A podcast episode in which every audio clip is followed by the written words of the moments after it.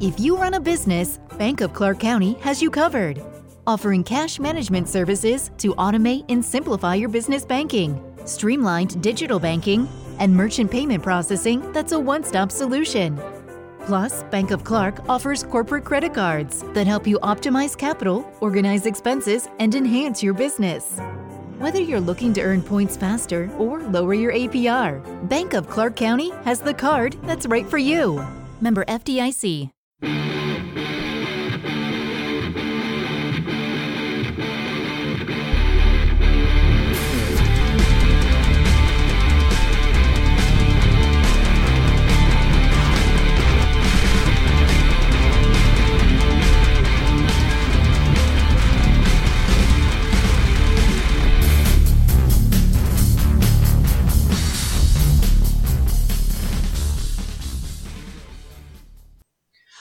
Welcome everyone to the Pot Askew podcast. I am CJ, and with me, as always, is my hetero life mate Rico. What's up, man?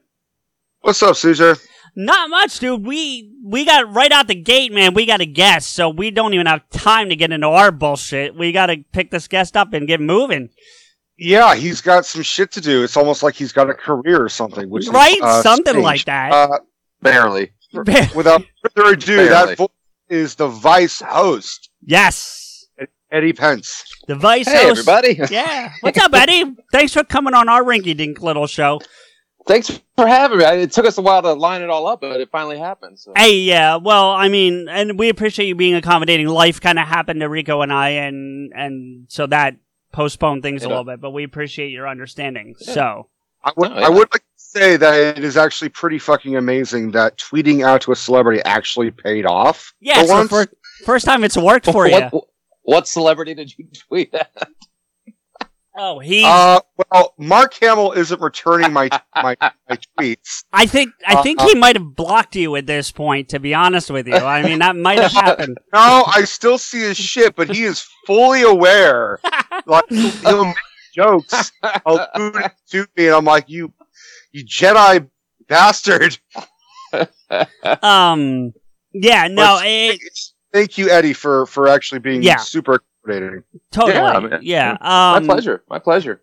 we are fans of obviously of Kevin and his work based on our name and our entrance, as you heard. Yes. But that also brings us out into the bigger world of you know Ralph and the Ralph Report and all his stuff. I actually, so to give you a quick background on me, I used to listen to a. I take it back. I still listen to a morning show out here called Preston and Steve. If you're familiar with those guys from WMMR, but you know, as radio people do, they take vacations around the holidays. Well, when they did that, I would listen to Kevin and Bean strictly to hear Ralph. And Yeah. once they turned into douchebags, I just went over to the Ralph report and started going there. And that's what made me uh, uh, familiar with you, Eddie. Because to be to be perfectly honest, until the Ralph report, I I wasn't familiar with your work. Most but- people weren't. well, I was yeah. not trying to be a dick, but yeah. You weren't the minority of that one. Okay, well, fair.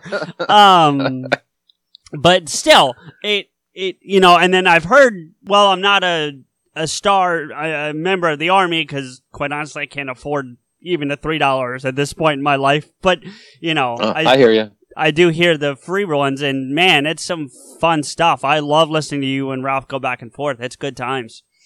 Oh, thanks. I mean, I'm, Ralph does all the work on that. I mean, he puts the whole thing together, and I just basically show up and bullshit for an hour, and he gives me shit, and I give him shit back, and it's pretty fun. Right, and that actually leads me into something I wanted to ask you right off the bat. When Ralph does the Ralph report, do you guys do it all in one day? Like, do you sit down and just do all five days on Um, Sunday? No, no, no. It's we do we record every day. Okay, It's uh we usually record day or depending on schedules, uh night before, day before. It depends it just depends like today, Sure. uh we're doing a little earlier than we normally do. We were supposed to go earlier and we went we I think we ended up pushing until four or five in the afternoon and then usually we try to do it at night so it's as close to day and date as possible in case news pops up right. because he tries to be current event uh, heavy. Um, so we usually try to do within we record within eight to ten hours of the release if we can. Okay, So yeah, but it is every day, and he builds it every day. It's like a six hour process for him to build the show, and then I just show up, record, and then he has another two or three hours of editing and post production on it. Oh, so it's basically what Rico and I do. I do all the work, and he shows up for a couple hours every day or every Pretty Sunday. I, I'm the I'm the funny one, and he and he's the director.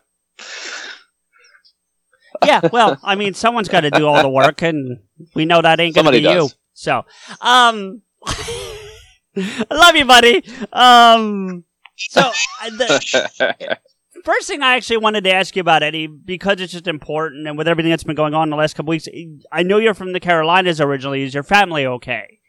uh, oh yeah, well, I'm actually originally Virginia. Uh, my family retired down to South Carolina. Oh, okay. Uh, they're in Myrtle Beach, but yeah, they are fine. They are. They uh, it hit just north of Myrtle Beach, so they got some wind and rain, but nobody, nothing serious as far as they their area did. I know some people did lose their lives, so it was tragic in some spots, Totally. but where they were was relatively uh, okay. Okay, good. Because I, I remember you going down there for vacation a couple months ago or whatever, and, Yeah. and when I heard the hurricane hit, I was like, oh shit! So we got to make sure your family's all right. No, so good. Thank you for asking. Yeah, Of they're course. all good. They lost a couple trees, but you know Ah, who needs trees anyway? who needs trees, right? Yeah, Um, everybody for oxygen, you fuckers. What are you, the Lorax? right. I mean, come on. I kind I kind of look like Dave DeVito, so yeah. a little bit. um. Save the trees. Oh, jeez. So. I, I, I'm going through my list of stuff that I've notes I've taken from the Ralph report. I don't even know where to go next because they're just all over the place. Because I've got things about you being okay with finger banging, and I'm not even sure why I wrote that down.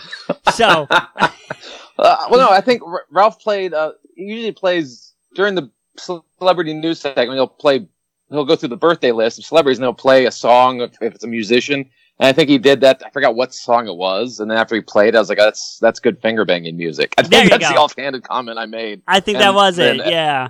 Um, I guess people hadn't heard the term finger bang in like twenty years, Yeah. so everyone just went nuts with it. I, I, don't know why, but I'll- you know, it- I'll tell you, I- it is. I do love the one hit wonder Wednesday because I do get to hear that occasionally because it seems like the free one changes what day of the week. It's usually Monday or Wednesday, depending, I guess, on what the content was or whatever. I'm Yeah, I not think he sure. tries to mix it up to show people different segments of the show. Sure. Because it is a very segment heavy show and it's particular each day of the week. So Yeah, yeah, yeah, yeah. So, but because I heard the one you guys did about the they're coming to take me away, and that oh, I loved it. I fucking loved it. So, um, but anyway, Rico, jump in, buddy. Do it. Do you? Well, I uh, in terms of my research for you, I I listened to the first episode that you came on for the Ralph Report, but I also watched a ton of YouTube shit. oh.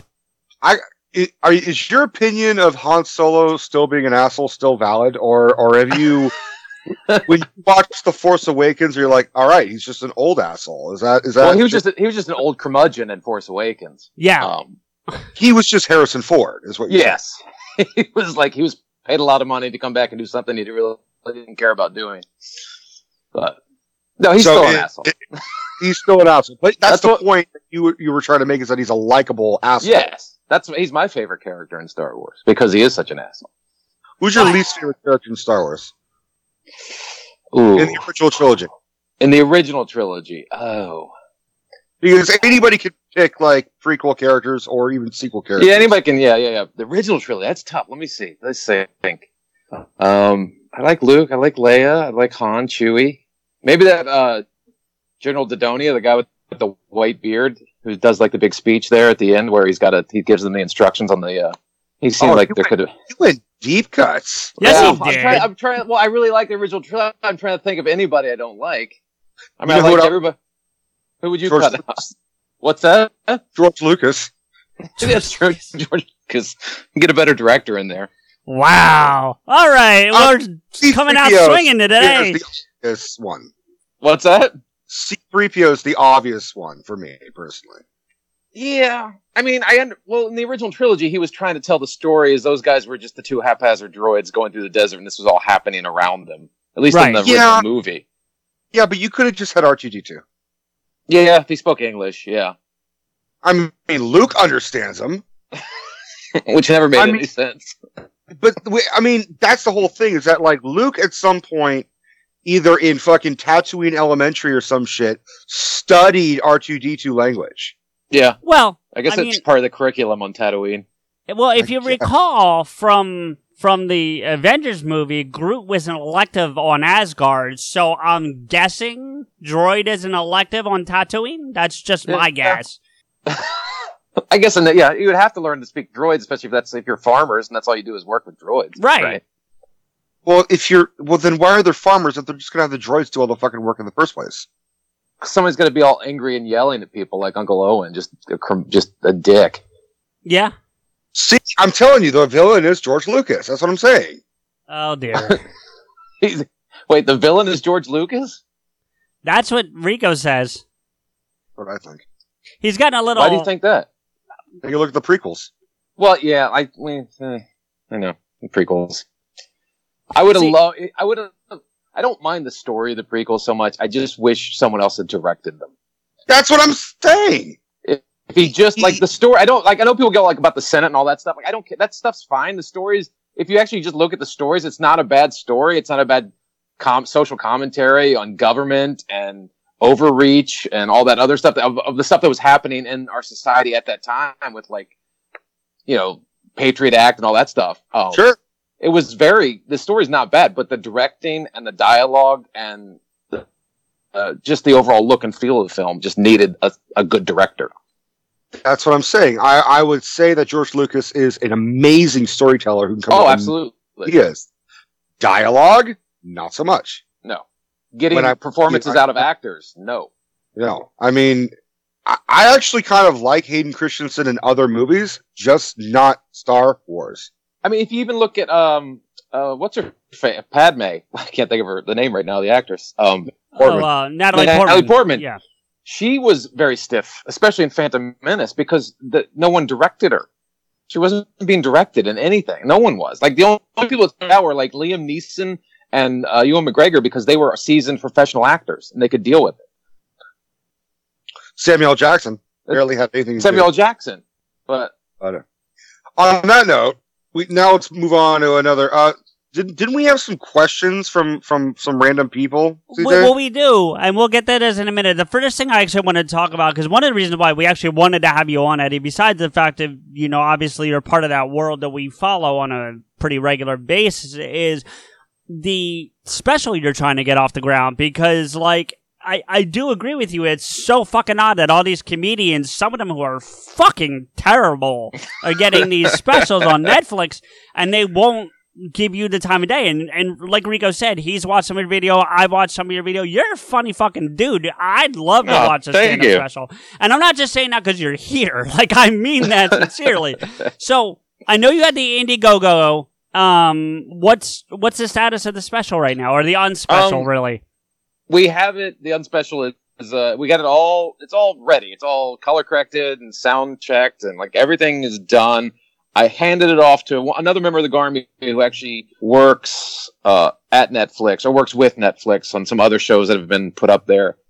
He reached out to me and he's watched it and he liked it, and we're going to meet next week to see what he can do to help facilitate getting it over there. Nice. Um, I, I have another friend of mine who I've known forever who was the showrunner on uh, historical roasts. Jeffrey Okay, Ross yeah. historical roasts. yeah, yeah. Um, and he reached out to me going, Hey, I'd like to take a look at it. So I gave it a copy of him. I'm waiting to hear back from him. So I have a couple people that have offered to help that have t- t- connections over there. So Mhm. it's right now, it's just sort of a wait and see. Hopefully next couple weeks I'll have more information on it. Um, Great. So, So- I know Netflix is one possibility. I know Hulu right, now is buying a lot of content, especially comedy wise. So I'm trying to figure out if there's any connections over there I can make. So it's it's just me trying now. It's just the the hard part is the hustle of trying to get it sold because it's already made. Um, and you know, doing comedy is easy, or for me, doing the special was easy. Raising the money was difficult. Shooting it, though, though a logistical nightmare because it was across the country when I did it. Um, we got it done, uh, but now it's the hard part is actually trying to get someone to just buy it, take So- it from me, and put it up. Where did you shoot it? Uh, I shot it back in D.C. It's my, my hometown. I grew up in Northern Virginia, which is basically Sure. a suburb of Yeah. Washington D.C. That's why I wear this stupid hat. Um, but uh, we shot it there, and I, I just want to go back home and do, do it. I had dates there lined up anyway to work that weekend. It's just you know regular club dates anyway. I was like, well, I'm going back. And if I can raise enough money in two months before I get back there, let's see if we can shoot a special there. So that's when I did the Indiegogo thing, and everybody was so generous, and I was able to raise five thousand dollars more than I was asking for, Yeah. and we got we we went and shot it and cut it together, and it had its little you know hiccups and potholes and roadblocks, but we navigated most of the stuff and finally got it shot and put it up. I, I think if it didn't have potholes and roadblocks, it wouldn't be a project. You know, like that's Yes. it's a prerequisite, I think, at this point. But um, so so it is shot. I didn't, I, I wasn't aware of that personally. But again, unfortunately, I don't get to hear the show every day. So you may have said that. Right, so right, I, right. I I apologize if we're asking you some things you may have already talked about on the Ralph report, but some of our listeners No. may not be um No, listeners mind at all. either. So, um, so that's good. I hope I hope that works out and keep us updated on on what's going on with that because we'll certainly promote the crap out of that when it gets ready to show wherever you're good. Well, thank you. yeah, of I course, man. appreciate it. Um, because if I heard correctly, you're one of your main inspirations is actually one of Rico and mine's comedic heroes, and that's Robin Williams. You saw him. Were you, now? I don't recall, but in my note here, did you were you at that taping at the Met, or was that just the first one you saw? No, that was the that was the first stand up special I ever saw. I was Okay. probably was I eleven years old. It came out in eighty five, I think. I was like I was eleven, and we had just gotten HBO, and that was like the first comedy special I had seen. And I was Well- like, oh my god, that's like people. This is a job that people do. They just get up on stage Yeah. and try to make people laugh. I mean, because I'd seen Robin Williams in Mork and Mindy before, Sure. you know, I'd seen comedic actors. You know, I grew up watching Carol Burnett show and loving Tim Conway and Gene Wilder, and like you know, I loved watching perform comedic performers, but I'd never seen stand up comedy before. Hmm. And I was like, oh my god, that's that's it. That's what I want to do. Well, okay, so I've got two things to say off that. First off, just the same thing I said about Rico's parents because they let him see Jay and Silent Bob at the age of eight. The, the fact that they let your, your parents let you see Robin Williams at 11 is a little, I don't know, it's questionable. That said, um, I was ten. te- whatever. Either way, um, also, but more importantly, that I think is his best special. Like I've seen his special since then, and they were Oh, all far. good. But by, By far, far. the one at the Met might be his best. Yeah, Hands by down. far. He was on top of his game back then. I mean, I don't know if it was if he was still doing cocaine or whatnot, but Oh, he was at the time, definitely. yeah, No! he was probably knee deep in cocaine. If you recall, he. He talks about having just Oh, gotten off right. cocaine because it's the red, white, and blue. Red, white, and blue. Oh shit! How patriotic, you know. Right. You Maybe know, he was so clean. I, I, don't know. he- Whatever he was, whatever he was doing, he was clean. He was out on top of his game at the time. Well, because Robin just never stopped. I mean, you you heard about that um when he showed up inside the actor studio. Have you heard about that? No. So you know that show, right, with James Lipton? Yeah. Yeah. So he did inside the actor studio. Apparently, as I understand it, a normal because that's also a class. It's not just a TV show. So the Yeah. normal class runs for like, I think it's a three-hour class, like a typical college class would, right? The Yeah. one with Robin ran for, I think it was four or five hours, and they ended up putting out a two-hour special. Oh my god. I think it actually went on for eight hours. It might have been eight. Rico might be right. Like it ran forever because he just Oh. didn't stop being Robin. And then to put it on top, there was a woman in the f- like first couple rows who was, w- with all respect to her, a little bit overweight, but regardless, she was laughing so hard they actually had to take her out on a stretcher by the end of the thing and get medical. If you run a business, Bank of Clark County has you covered. Offering cash management services to automate and simplify your business banking, streamlined digital banking, and merchant payment processing that's a one stop solution. Plus, Bank of Clark offers corporate credit cards that help you optimize capital, organize expenses, and enhance your business. Whether you're looking to earn points faster or lower your APR, Bank of Clark County has the card that's right for you. Member FDIC. Se recomienda las dosis de refuerzo de la vacuna contra el COVID-19 para ciertas personas. Para más información visita vaccinate.virginia.gov o llama al 877-829-4682. Mensaje del Departamento de Salud de Virginia. attention. Now she's fine, but yeah. there was I don't know if it was her, but there was someone who actually contracted a hernia from laughing so fucking hard for eight hours. Oh my god. God, that's You know, so like he just never stops. That's why I know, and I'm sure you're familiar with him even Yeah. more than Rico is, Eddie. But like the comic reliefs, like I used to watch them every year. Yeah. So Talk about setting the fucking bar, though. Like, if you don't make someone laugh where they need medical attention, Right. like Robin Williams did, you failed as a comedian, as far as I'm concerned. Right. Like I always, I always get happy when you can get like maybe a spit take out of somebody, but to actually Right. cause like bodily harm. That's like that's the greatest thing you can do as a comedian.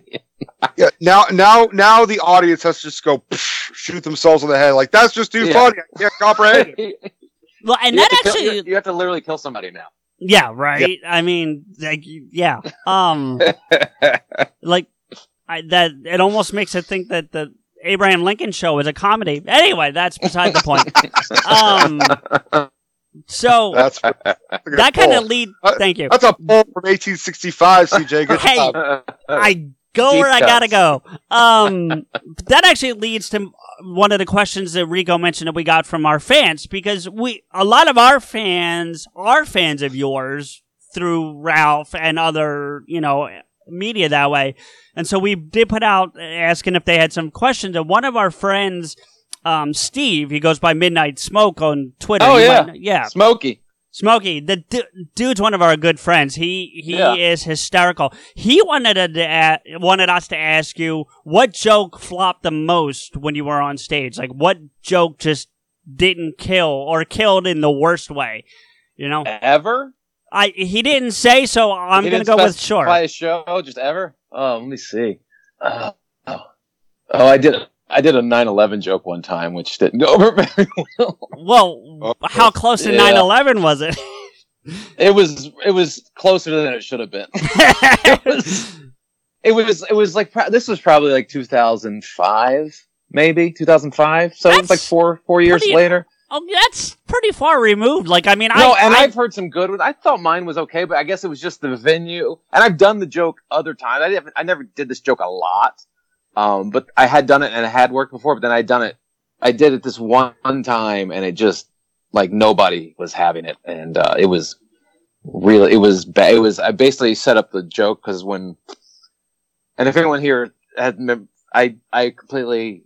It was a horrible tragedy, and it was awful. oh but- sure. co- comedians try to make light of situations too. so this is my 9-11 joke and it's terrible and i know but I, i'm going to do it um, so we were my wife and i we were planning our wedding we got married in 2000 in uh, 2004 and we were setting up our wedding date and the place we want to have our wedding at there was two dates available october 2nd which is the date we got married on and the other open date was 9-11 and I, I was like i was pushing hard for 9-11 and my wife wouldn't have it and the reason i was pushing so hard to have a 9-11 anniversary was because i know i'm a terrible gift giver and when our anniversary rolls around and i forgot to give her an anniversary gift and she would get upset i'd be like oh you know what today is some people just want their husbands back Oh, Oh!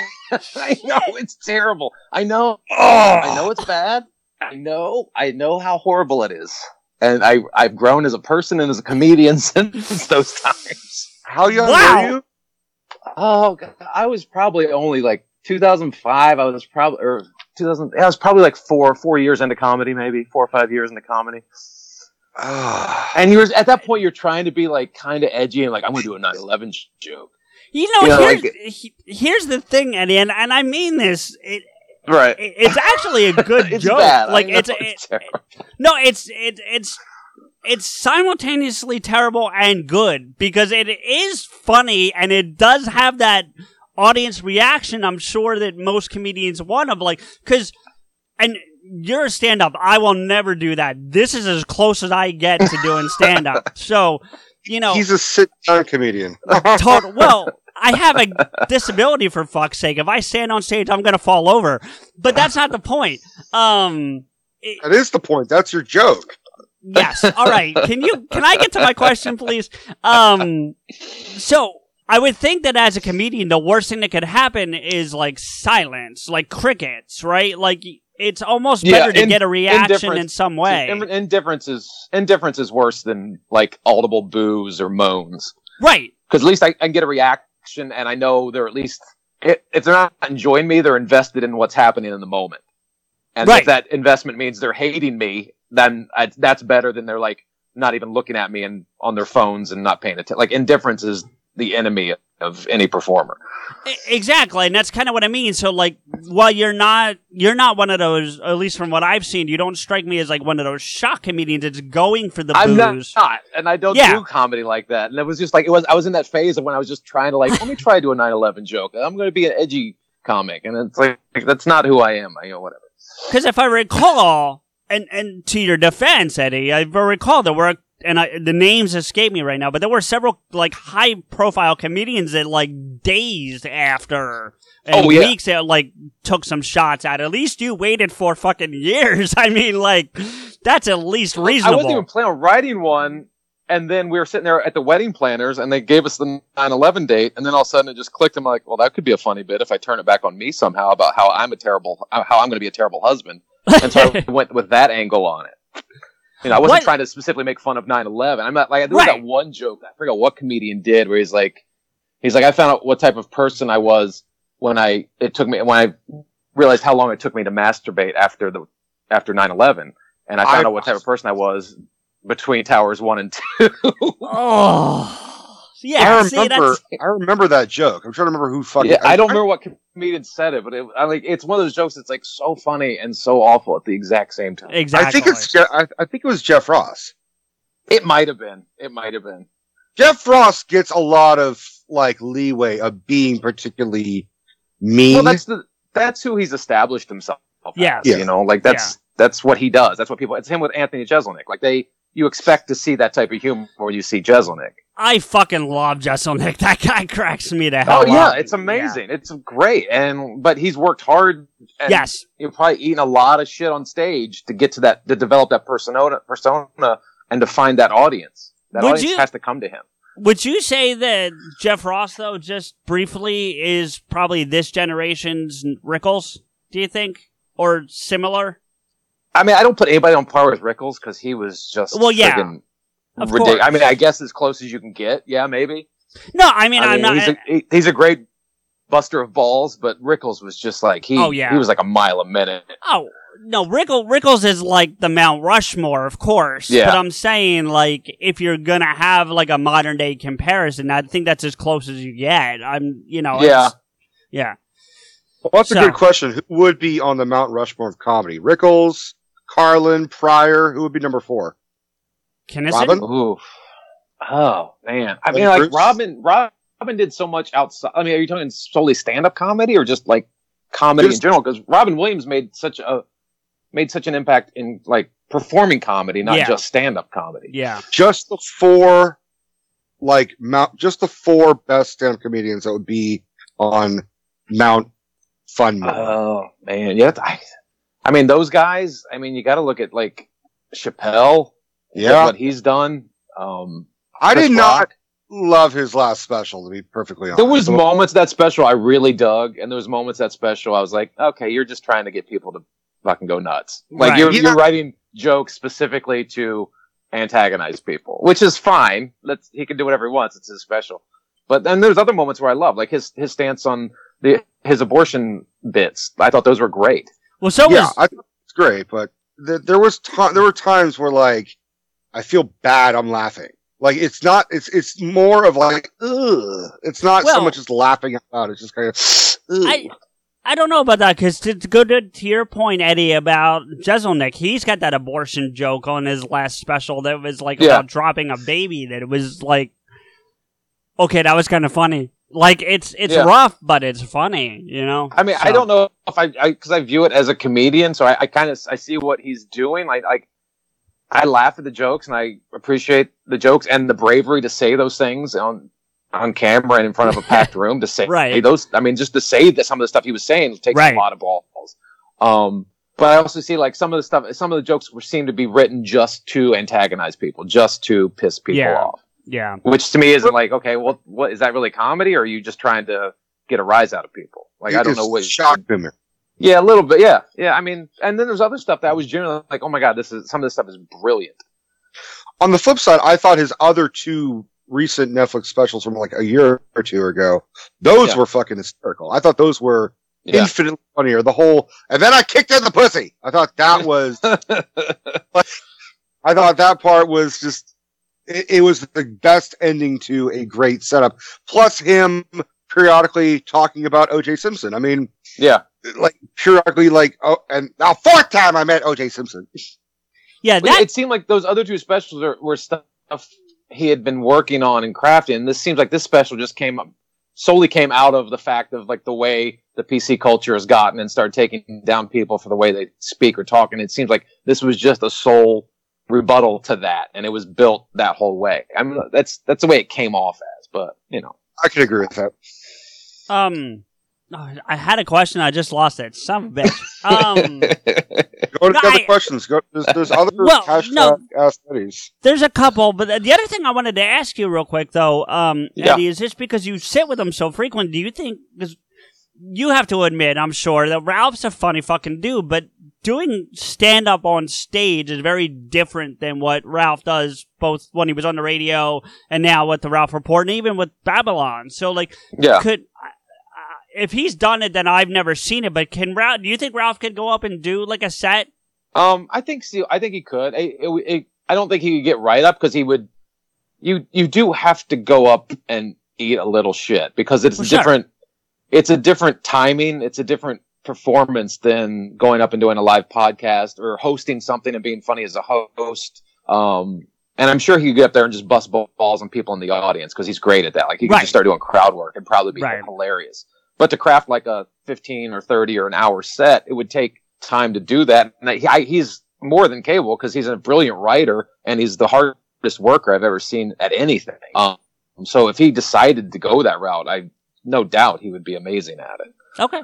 Just curious. Um But Rico, I, did I you- don't. I don't think he could just go up next week and crush for 15 minutes on material. I think he could, unless he had his. Fa- if, if Garmy was there, he's going to crush. But if Well, sure. he goes to a place where people don't know him, it might, you know. it- But that's comedy. That's stand up with anybody. Speaking of the What- Garmy, you've kind of developed your own following with the idiots, from what I've seen, and that seems to be a newer, um, a newer phenomenon. So, how does that feel to have your own like spin off of the Garmy?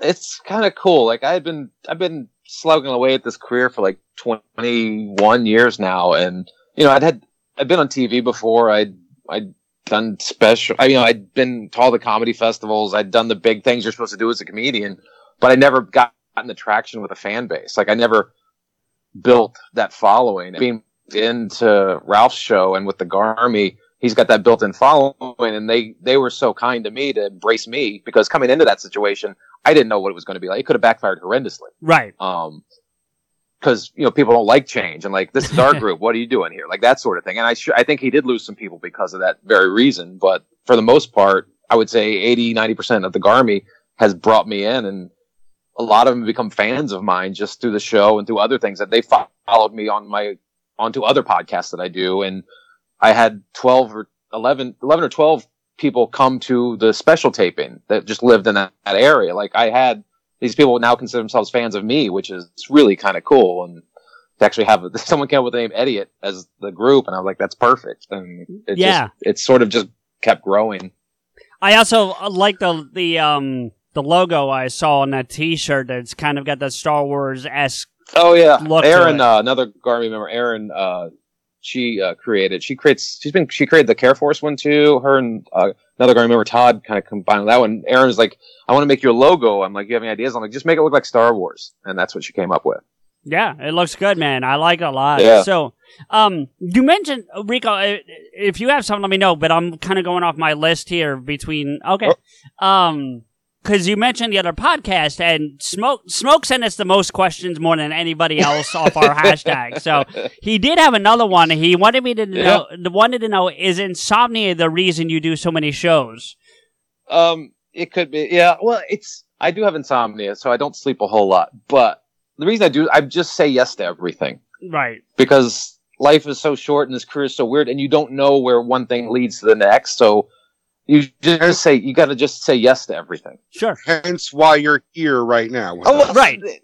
but i enjoy it like if i if i hated doing this stuff i would i wouldn't even be in this business but i know that's what this business is and i enjoy it so i just like if someone says hey you want to come on my show i'm like yeah absolutely i want to come on your show Oh, you know, and- and if someone's, someone's like, "Hey, you want to start a podcast?" I'm like, "Yeah, if I have time, if I have the time or whatever, yeah, let's do it." So that's I'm on another podcast called The Ramble with my comedian friend Jerry Rocha, and then I, I just started this swings and misses thing uh, a couple weeks ago with uh, Jen Sterger and Cody Decker, former baseball player, um, and that's been going well. I mean, it's the, the hours in the day are there, there don't seem to be enough anymore, but Right. you know, Yeah.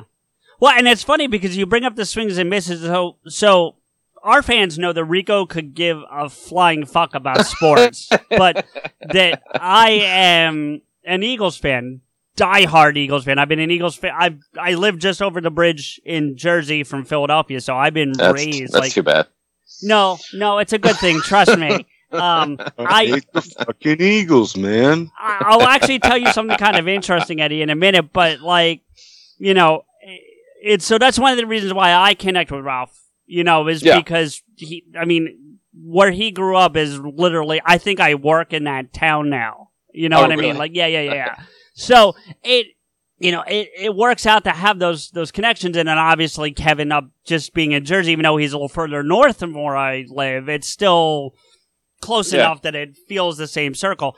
Um, but you're doing this this sports podcast now. What is it? it? Well, correct me if I'm wrong, but it seemed like a radio show that they also release as a podcast. Am I correct? Yeah, Or- it's it's on the radio.com app. right. Um, and we do we record 10 a.m. to 1 p.m. Pacific time every day with cameras. It's like a it's it's video. Uh, that it's a three hour show, and then immediately after that, it goes up to iTunes and Stitcher and all that stuff as a podcast. Um, so it's it's we just started like three weeks ago, and you know the the sketchy thing about it is I was hesitant to take the job. Jen and Cody are my good friends, and they got the the gig after Cody retired from baseball, and Jen works with AEW wrestling right now. Um, and they both asked me to come on, and they wanted they approached them to do the show as a husband and wife couple. And they were like, well, we like that idea, but we want to have someone there to bounce off of. And I've known them forever. And they asked me to come on and do it. I'm like, okay. And I was hesitant because it, radio.com is owned by Entercom, which, as you guys know, Yeah. is the same, uh, company that dicked over Ralph Yeah, yeah, yeah. with Kevin Mhm. Bean. Yeah. And so I was very hesitant to do this. And I was even hesitant to tell Ralph once I got it, if I was, you know, cause I, the whole thing felt weird to me. And I was like, all right, I'll go in and do it, but I have to be able to keep doing Ralph. And I, there's no, I, you know, you guys can't put any restrictions on me or anything like that. So there's been some contract stuff back and forth. I still haven't signed a contract with them. It's been three weeks. Um, but hopefully that's going to get ironed out soon. But the show itself, I, I love working with Jen and Cody. It's fun. And it's not just sports, it's sports and entertainment. So we're kind of doing pop culture stuff and sports stuff. It's not just heavy sports stuff. Because if you want sports stuff, just go to ESPN or NFL Sure. Network if you want Yeah. sports stories. But we try to tackle, we try to combine personal stories and entertainment, pop culture stuff and sports. So it's, it's more of an entertaining show than a sports show. And, Um, but that's where that Se recomienda las dosis de refuerzo de la vacuna contra el COVID-19 para ciertas personas. Para más información visita vaccinate.virginia.gov o llama al 877-829-4682. Mensaje del Departamento de Salud de Virginia. If dog people made dog food, it wouldn't be sold in a 50 pound bag in the hardware aisle by the shoe polish. It would actually be food. It would be made with real, fresh meat and veggies gently cooked to preserve their nutritional value. You know, like food. The Farmer's Dog was created by dog people who cook and deliver fresh, healthy food. Try the Farmer's Dog and get fresh, pre portioned meals tailored to your dog's needs. Tell us about your dog, build your plan, and get 50% off at thefarmersdog.com slash listen. That's thefarmersdog.com slash listen. Is right now. to to that point, you made a great comment about Jerry Jones. That if you recall it, I would love for you to re- re-say it here Oh, because it cracked I me think I the fuck up. it like, is is there anyone older or whiter than Jerry Jones? And he is the Emperor Palpatine. If you put a hood on him, he's Palpatine. I think. Right, but on top of that, the, the, the best part of that is you said he's Palpatine post lightning strike. oh, and post lightning strike. that floored me. Like I was, I was doing research at work, like on a break at my desk, and I started laughing out loud, and people around me were like, "What are you?" I'm like, "Oh, nothing, nothing," you know, because they just, oh my god, dude, it was oh, hysterical. post, I forgot about that line. Post lightning Um, strike. yeah, that was the best part of it. I mean, it was a great analogy anyway, but that line just sent it over to the top. Thank you. I Thanks. first off, and, and if you ever need the common fan who knows how to talk into a microphone, I'm available, so please keep that in mind. Okay. Um, that said, I'm sorry that we beat you today. Just need to get that out of the. Uh, yeah. I we, we were up seventeen to nothing, yes. and everybody started texting me, and I saw everybody on Twitter was like, "Oh, Ralph's gonna have to eat a bunch of shit on the Ralph report tomorrow," like all this stuff, and I like I purposely didn't respond to any of it because like I know these Redskins, I know this team, I know this Eagles team, and this is not gonna last. And Yeah. people were texting me, I'm like, "Yeah, just give it. This is." I'm trying to remember this first quarter right now because this is the best I'm going to feel all year long. Yeah. Can- I mean, Can jump probably. in for one second? If you What's guys that? are going to talk, if you, can I jump in for one second? If you guys are going to talk for like five to ten more minutes, I'm going to go with smoke. No, it's not like, gonna. I'll, no. I'll, I'll, I'll leave you guys alone. See, it's you guys this is argue and cuddle and and go Redskins and go fucking Raiders and what the fuck? What's a team and and who's pitching and who's catching and uh. I, I, I'll, I'll leave you guys alone for a couple minutes. Is that what you want? um. I, I could go. I could go have a cigarette while you guys are just like jerking each other off over sports. I, You don't I, like to watch? you- right? I mean, come on. I, thought you. I mean, it, it, granted, I do like to watch uh, a celebrity involved, but uh, I thought you were a cuck, Rico. I thought you were. Um. Uh, you thought I was a what? I thought you were a cuck. Um. Anyway. No, but Eddie, I did want to ask you. So you you brought up a valid point though. So how did Ralph react when you did tell him you were doing this this show, this this sports and the inner uh, um, he, the Entercom he and all was that? like, he was like, hey, just you know, because I I told him it was Entercom. He's like, yeah, they're you know they are what they are. I'm like, yeah, you know, and he's like, are you gonna do it? I'm like, well, they're gonna pay me, and it's a lot less than what they said they were gonna pay me. He's like, oh yeah, that figures. And I'm like, yeah. and then he's like, yeah, you know, just, just do it and get the money, man. Just get the money. Like he was cool with it. You know, I felt probably more apprehension about it than he did because I, I didn't want to go work for a company that had dicked over a good friend of mine so badly. But and the only reason I saw I, I didn't even really sit out, you know, seek out this job. I just had two other friends who were like, "Could you please come on and help make this, help us do this show? I know it'll be better for all three together." I'm like, "All right," like because I, haven't been like I'm not trying to do this show, but they asked me, so I'm I'm trying to help out my friend. Right, right. Um, Rico, you you had told me leading up to this day of talking to Eddie that you knew a little bit of the history of how he got involved with Ralph and the report. Did you want to bring that up and talk to him? The fucking guy is sitting right in front of me. I may be wrong, but um, Well, let's find that out if you're wrong, and I if you're right, then I'll he fact, can I'll fact it. check you in real time. what I understand is that because as Ralph kind of said it on your first appearance on the Ralph Report, was that you were always kind of there at Babble-On and you were always helping out with like, like the like concession shit and like, and you were helping. Yeah, I was- yeah, I know. I had known Ralph forever, and uh, like for years, and I'd always hang out at the Improv because I'm a comic, and I would just, just hang out there, and they would be doing Babble-On. I'd known him when they were doing it over at Lovitz too, and that's where I'd originally met him, and he had me on KROQ to promote some shows on the morning show. And so I would just hang out there, and I got we always got along really well, busting balls, you know, busting balls and making jokes. And I would sell shirts for them or whatever. I would give his drunk ass a ride home sometimes. Um, and then he just like we we always chatted. We were always just friends, and then he just out of the blue one day on I think it was like May uh, two years, a year and a half ago. He's like, "Hey, I'm thinking about bringing on a co-host for this podcast I'm doing. You want to try it out?" And I'm like, "Oh, sure, absolutely." So All right. Well, I mean, that's I mean, not. is that is pretty much what I was gonna say. What happened? I'm glad that I wasn't completely out of the fucking park. I'm glad I was at least off. Yeah, I mean, we yeah, we'd always been buddies, and he just I think he reached out to me because he knew I was I had an open schedule and I'm reliable, and you know. You also seem pretty, and I don't know if you do it on purpose or just your nature, because you know we're just getting to know you ourselves. But like, he pounces on everything you say like a fucking cat, dude. Like he is brutal on some of this stuff you come up with. Like, and then some of it's so like just there's you're not even trying. You're just saying something in passing, and he just oh, pounces oh, he on laughed. that shit. Yeah. Well, I mean, that's when Ralph is best, right? When he's Yeah. like ripping on somebody. And I think he thought that's maybe what I guess he was getting feedback from the listeners of the show before I came on. Like, you need somebody there to bounce off of. I mean, you were so good on Kevin and Bean ripping on Bean or ripping on Kevin. I think that people wanted that. So he brought me on board and it took me a while to find my groove with it because I, I needed to be the foil on that show and I understood that.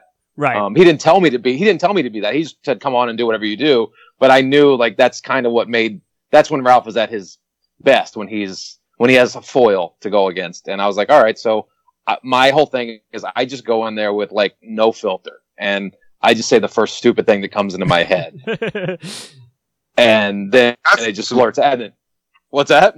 That sounds familiar. Yeah. uh, So you just, but you have to in order to be entertaining on that show, and Right. And for me, and and I'm not there for the pre-product, pre-pro, or the prep, so I don't know what's coming at me. So I can't sit there and think and try to craft a joke. I just have to say what's in my head without thinking about it, and then he jumps on it. And it, 85% of the time, it's a, a stupid thing to say, but I'm in the moment and I just got to say something, and I say it, and he jumps on it, and it becomes something.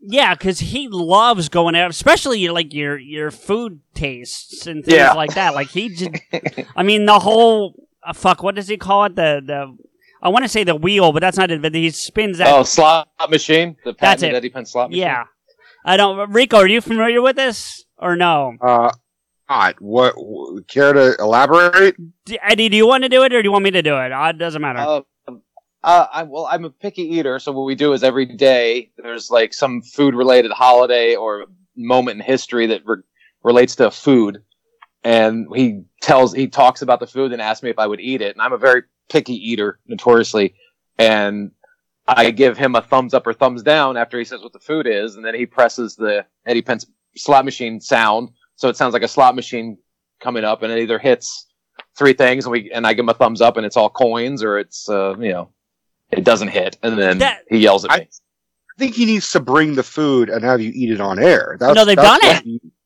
oh, you have. Sometimes we, I have done sometimes. He's brought me Scrapple one time. I'd eat Scrapple. I ate a peach. Um, and then, then at the live shows, uh, we always end the live show with me Yeah. eating something.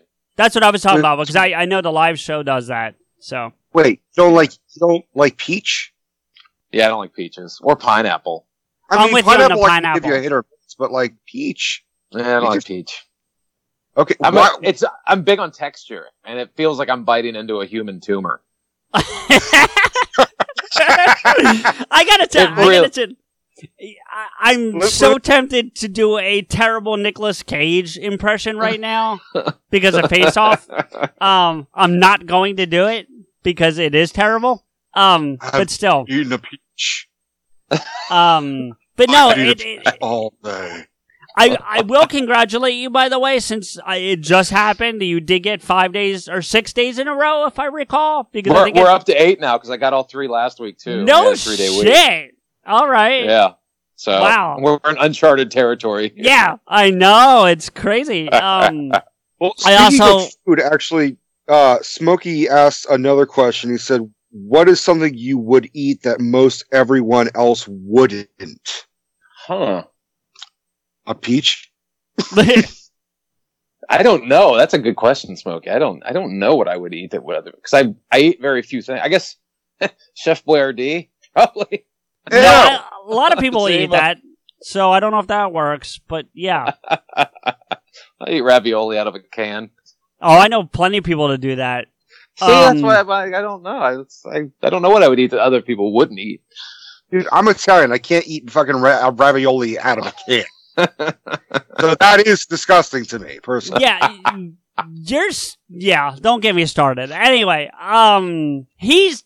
You know how you say you're a picky eater, Eddie? He's the reverse. Like he's the reverse picky. Like if it's if it's not like He's a fresh. snob. yes. snob eater. Yes, thank you. Um, well, when it comes to Italian food, anyway, you know. No, I'm sorry. I just don't want to eat garbage. Like, Okay, Rico, you ate the dollar taco from Burger King. Don't tell me you don't want to eat garbage. that was I don't. for a fuck. That was for a goddamn review, and I was curious.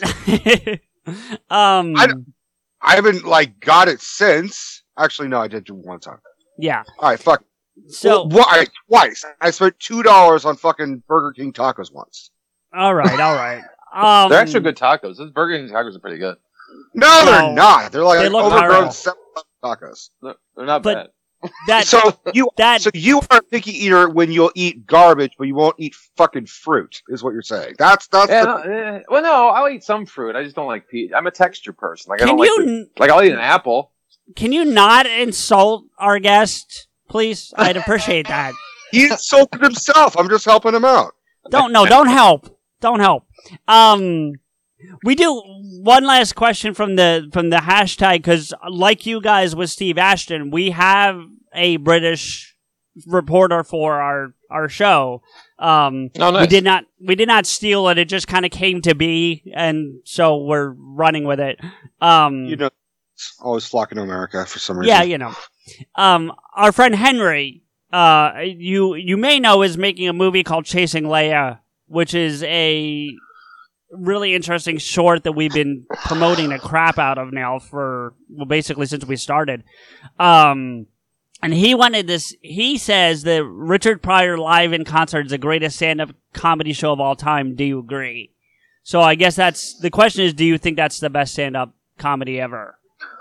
Special. Uh, like I said, like I'm so partial to that Robin Williams live at the Met just because of the impression it made on me the first time I saw it. Yeah.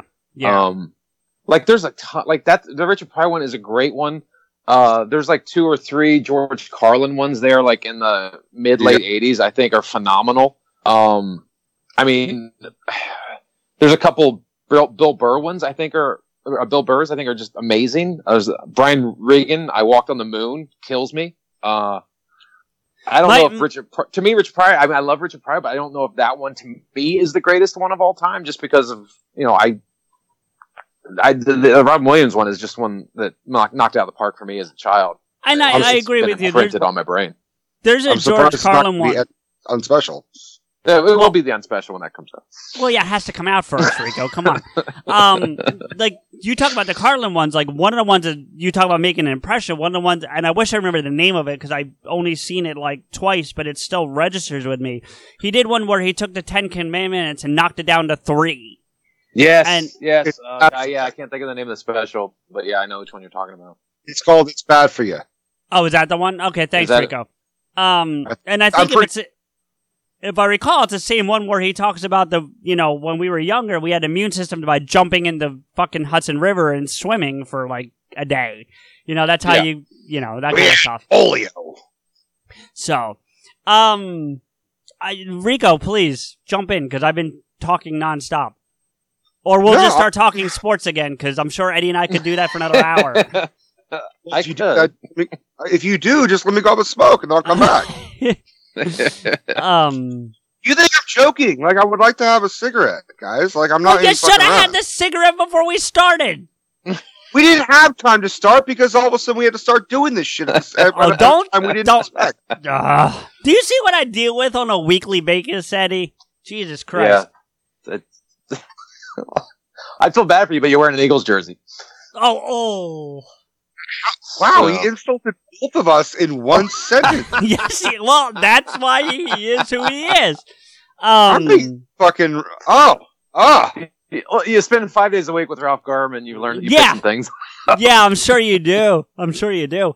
Um, you, you actually talked. That, that fucking, Eddie, I thought we had like a connection. We were texting each other and, and making fucking jokes. Well, well, you, you were getting ready to walk out and have a smoke.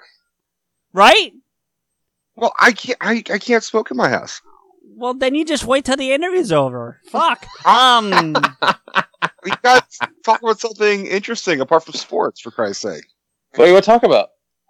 yeah, Rico, if you're so intense, go ahead there, buddy.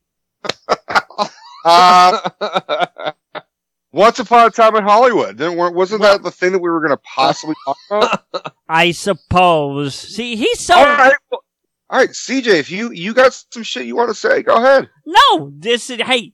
Um. Anyway, Hey, we're not this Art- disjointed, Eddie. Don't- I promise. Don't This you is. argue with me in front of that X. um. this is fascinating. I'm Yeah. I'm glad you're you're finding it. It's our last show, so I mean that's you know The fucking comedy team of Abbott and Abbott. more like Abbott and asshole. Um. Anyway, Oh, Oh, second week in a row, I got you. So, Oh, that was so good of a joke. I don't know how to cover from that. yeah, I know. Second week in a row, I got you like that. Because the one we put out today, I got you like that too. um.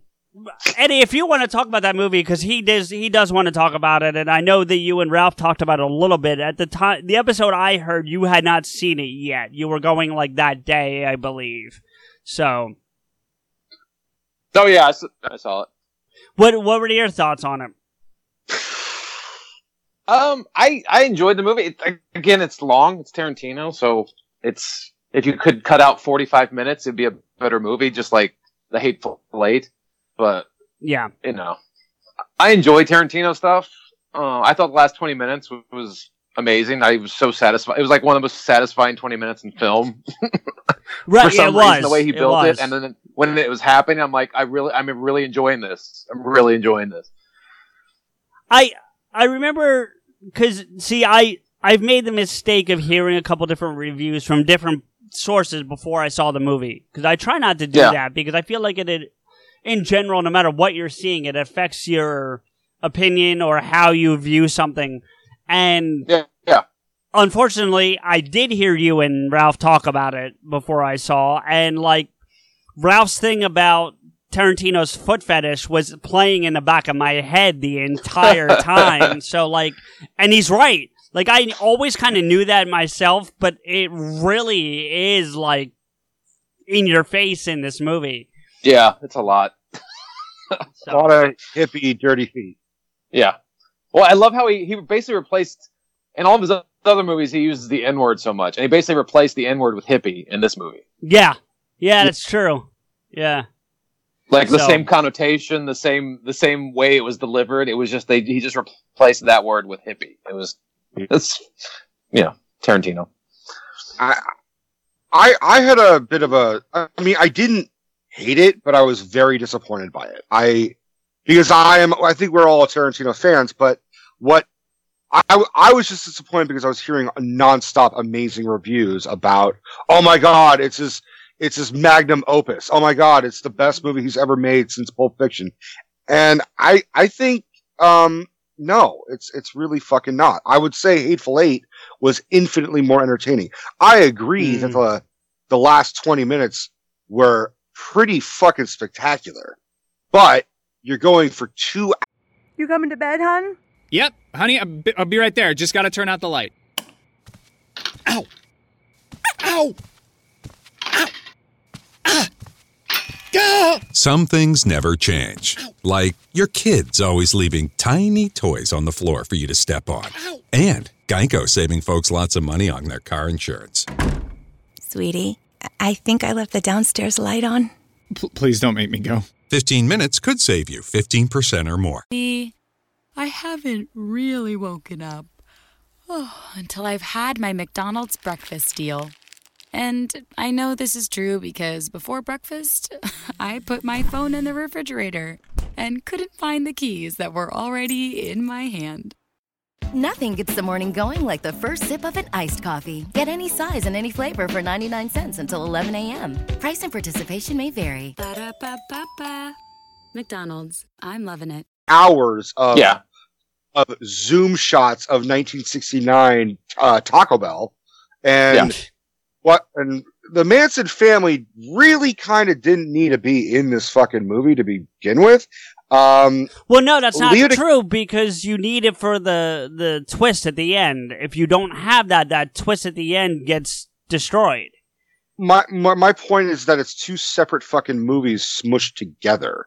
It's it's about Le- it's about basically Leo DiCaprio is if Clint Eastwood wasn't successful is really what it is, and Clint and and Leo's character was by far uh, less interesting than Brad Pitt, which I've never said that in a fucking movie. I, uh, but that thought was really fascinating this film. But then they give you a bunch of little things about the character that you kind of want to know more and you don't get, which is fine. You don't have to get everything in every fucking movie. But like, I wanted to know if he actually, if his character killed his wife or if it was just an accident. Um, I, I do agree that I think as much as the guy looked and sounded like Bruce Lee, that that was kind of a disrespectful scene in its own fucking way. If, uh, where about, you know what I'm talking about? The Bruce Lee scene with yeah. fucking- Yeah. Yeah, yeah. I, I mean, I know Bruce Lee was very kind of self-aware and self-deprecating, but like, I, I just kind of felt like it was, it was misplaced in the film personally. Um, I do think that Tarantino needs to direct a fucking horror movie because that whole scene with Brad Pitt walking Oh, to the this ring yeah. Yeah. That was insane. And then It we're like, oh my god, he's gonna find the old man dead. Nope, the dude's alive, just like they fucking said. And he's and oh, it's Bruce Dern because Bruce Dern needs fucking work, I guess. Okay, good for him. And then Well, that was okay, supposed to be Burt. That was supposed to be Burt Reynolds, I believe. yeah, you're right. It was Yeah. supposed to be Reynolds, but uh, Well, but and- also uh, Al Pacino was fucking wasted in that film. Well, because When you- I think that would have been Michael Parks. Without respect to Michael Parks, I think that's who that would have been had it not been same reason why Burt Reynolds on the movie. I don't know, Rico. I I like that. If I was to get, if I was to put it somewhere, I I agree with you that it's not the best thing since Pulp Fiction. I would still put Pulp Fiction and both Kill Bills above it, but it's right below them for me.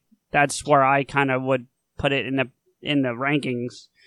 I think my final my final um, my final review about it is that I think the little girl was the best part of that whole fucking movie, as far as I'm Yeah, concerned. she was great. She like was every good. time I go into a Tarantino movie, I ex- I expect it's going to be longer than I want, and there's going to be about 25 minutes, like three maybe three scenes that are going to be that are going to be so awesome and blow my mind that it's going to make me not care so much that I'm there for three and a half hours. And that's usually what I get out of every every single Tarantino film. I don't walk out going, "That was the greatest film ever." I love Tarantino. It's just like every every Tarantino film is the same to me. It's three hours long, and there's like 20 minutes of it that are going to be spectacular. but it it to me it didn't feel like it had you know that quote unquote Tarantino scene. It didn't have a Royale with cheese. It didn't have a Sicilian scene from True Romance. It didn't yeah, it have. didn't have the dialogue scenes. The di- it didn't have the heavy dialogue scenes like you're expecting.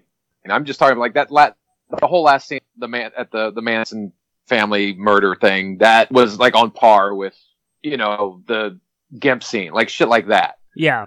I, I would agree with that, but I, I, in my opinion, I think there need to be one additional scene because then the Yeah. fucking movie ends when it's really finally getting interesting, as far as I'm concerned. There, Yeah. there should have been one additional scene, which is another group of members of the Manson family coming back like a week later, and that's why Sharon Tate was murdered is because they initially wa- knocked on the wrong house, got torched by Brad Pitt and Leo DiCaprio, and this was all in a revenge it would have been a more interesting, like, oh, so that's how it fucking But happened. but you're more- missing you're missing the point, Rico. The point of the and and Eddie, jump in if you agree or disagree. But the point of the movie is to tell the story about what if Sharon Tate didn't die. That's the overall. That's why right after you see her walk back in their house, it says "Once upon a time" dot dot dot and fades. Like that's the idea. It's like Inglorious Bastards. It's, uh, that opens with Once Upon a Time, and if you you know the beginning of or Inglorious Yeah. Bastards, because you know I did forget about that one when I was ranking them, by the way. But that's beside the point. Eh, Um. and I, I agree, but then that's, that's my point is that it ends just when you're like, okay, now the story can go somewhere. It should have, the whole thing should have been happen in the middle of the movie. And then we see what happens with fucking Sharon Tate and Polanski and, and Leo DiCaprio and all that Yeah. shit. That, Like that's the- all I'm saying. the prequel should have started at episode two. Yeah.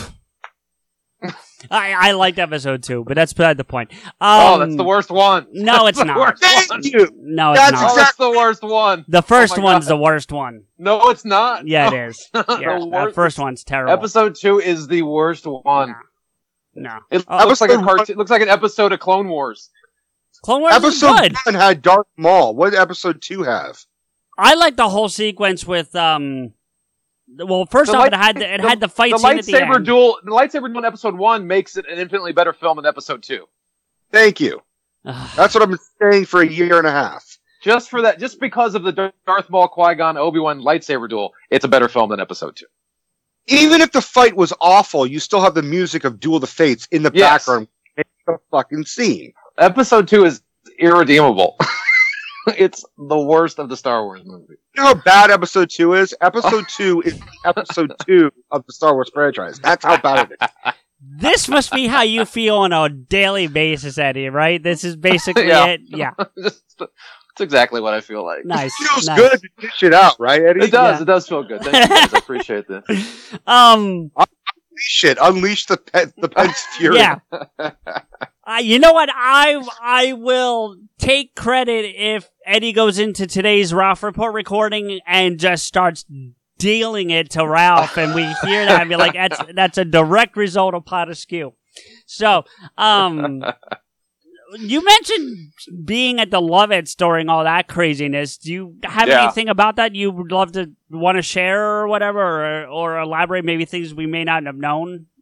Um, it was just the whole that whole club at that time was a lot of shady shit was going on. Uh, because I was good friends with the co-owner Frank at the time. And still, I'm still good friends with him. So is Ralph, and so is Kevin. They've done his. They've done Babble-On from uh, the esports arena down Yeah. in Orange County Yeah, yeah, a couple times, and that's what Frank runs that now.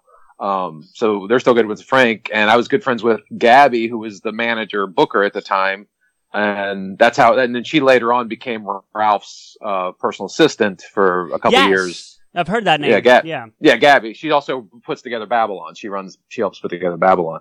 Um, and they we all they all worked there at Lovitz at the time, and it was just the cl- the, the club was struggling, and Frank, uh, a few years prior to the club going down, brought in the idea of doing live podcasts from there, and that sort of established the. It sort of gave an influx of money, and that's when Kevin Smith came in and started doing all his stuff from there, and it kind of gave the club like another two years.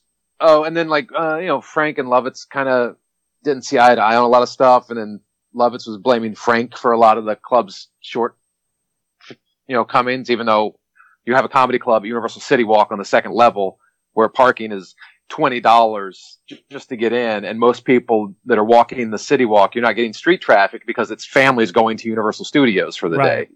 So like it's just the worst location ever for a comedy club. And so it was it was doomed from the beginning. And then so Lovitz was basically got Frank out and then I know uh, Ralph and Kevin had a really good relationship and deal with Frank. And then once Frank left, Lovitz tried to renegotiate that door deal, and that's when uh, Ralph and uh, Kevin walked because they were the only people selling out that club Right, on a weekly right. basis. It was a dead club except for when they did Babble-On, and then Lovitz was trying to take their money from him, and then I think he stiffs them on a couple payments and That's didn't pay them. Because Yeah. I'm an asshole. Thank Yeah. you. And that's when they walked and they're like screw this and they took it over the improv and they you know they sell out whenever they go there so Yeah. and Well- Lo- the lovitz club closed i think like six months later Yeah, Yeah. I remember reading that. What do you think is the best club to do? A sh- like, what's the best club you've ever performed at? in the country or like in la Well, both. uh the there's a in in the country there's a great club in madison wisconsin called comedy on state Okay. and that a lot of people don't know about that club but it is a phenomenal club like it's not too big it's not too small the crowds are super jacked all the time it's right there uh, near uh, wisconsin the university uh, the Okay. badgers Yeah. They have like like a little room for Chris Farley like, because he's from Madison, Wisconsin. I would imagine that he'd be the golden boy from from there.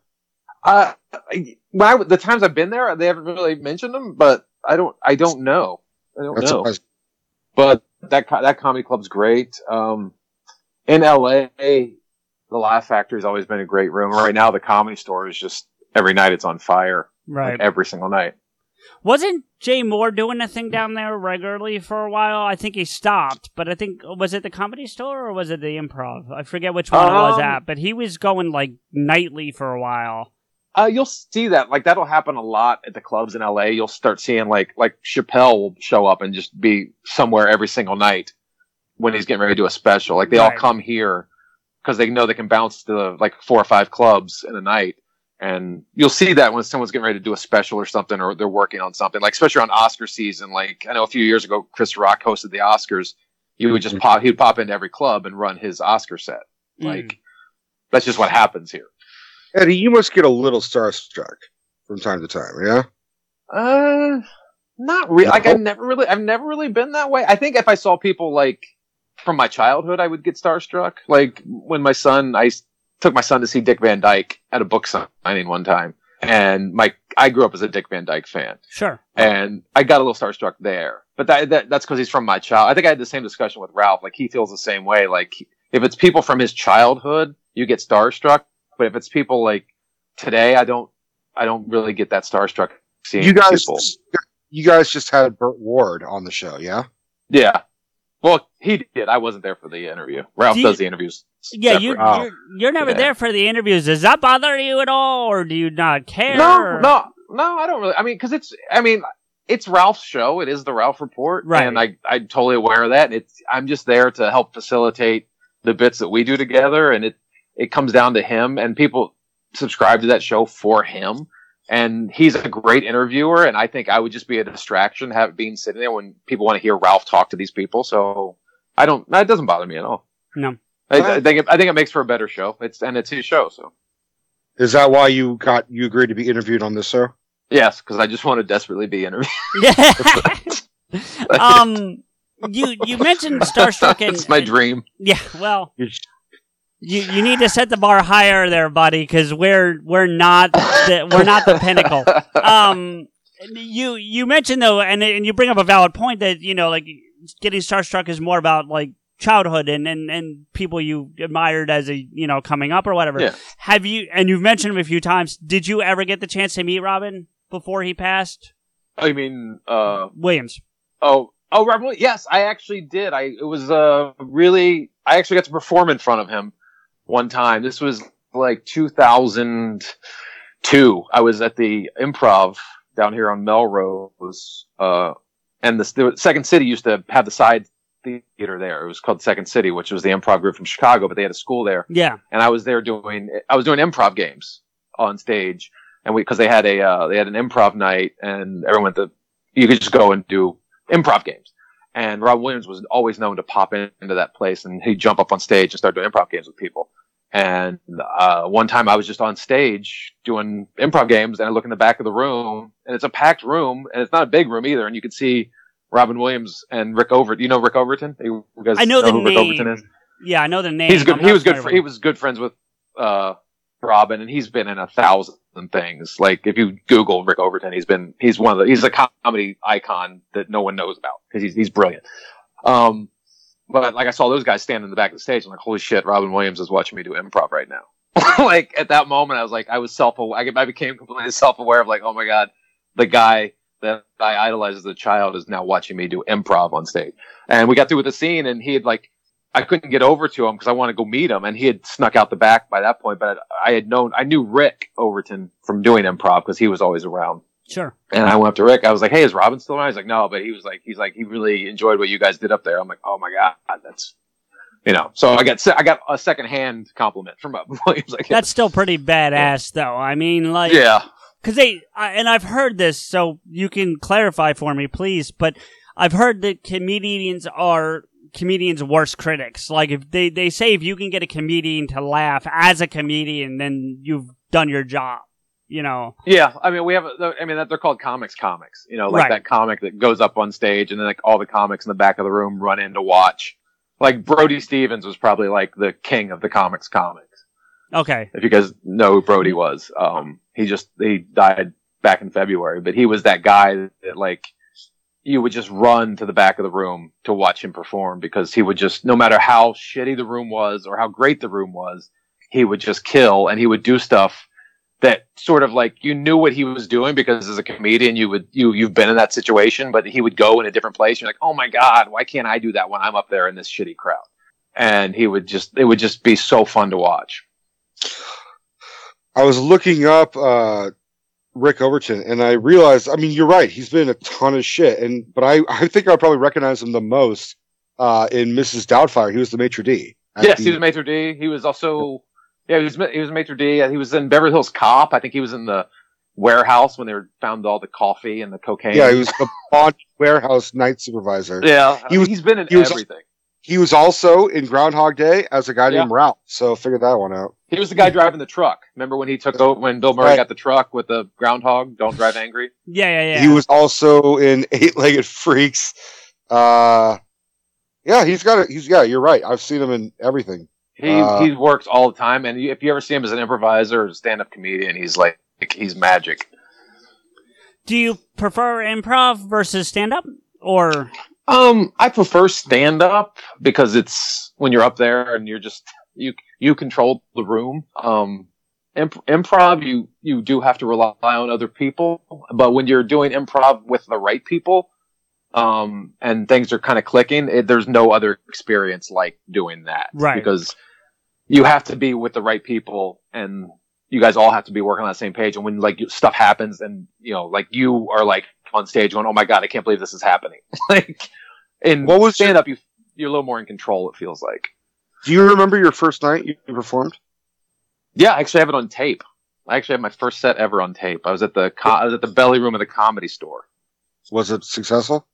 Um, it was sort of successful because it was a uh, sort of a bringer show. So everyone, all the comics and the audience brought their friends to the show. Mm. That was the audience. It wasn't like a regular paying audience. So every, it was a very supportive audience. So everyone did well. And it gives you that false sense of security of like, oh my God, I can do this. And then you go and you do an, your first open mic and you eat the biggest dick you've ever eaten in your life. Yeah, I I uh I did stand up comedy once uh when I was underage. I w- I worked at a pizzeria and they had a tiki bar nightclub thing upstairs. So Yeah. they they allowed me to go up. I was like 16 years old and in a bar, couldn't even legally drink. The irony was that I looked older than all the people coming in to drink. So I was, they actually had me do, be the doorman to check IDs, even though I was like 16 years old. I just didn't, just grew, I just didn't shave for a week and I looked like I was 40. Um, so I went up and did my set and I, I knew I was funny and I had jokes and everything, but I didn't have a set. I kind of Yeah. rushed into it thinking like, oh, I'll wing this. And that's not something you can do unless, unless you're diving into it in an improv type of scenario where Yeah. that's the whole point is it. But even the people that I invited didn't fucking laugh. So that's how I knew I kind of bombed. Oh.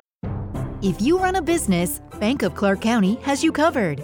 Offering cash management services to automate and simplify your business banking, streamlined digital banking, and merchant payment processing that's a one stop solution.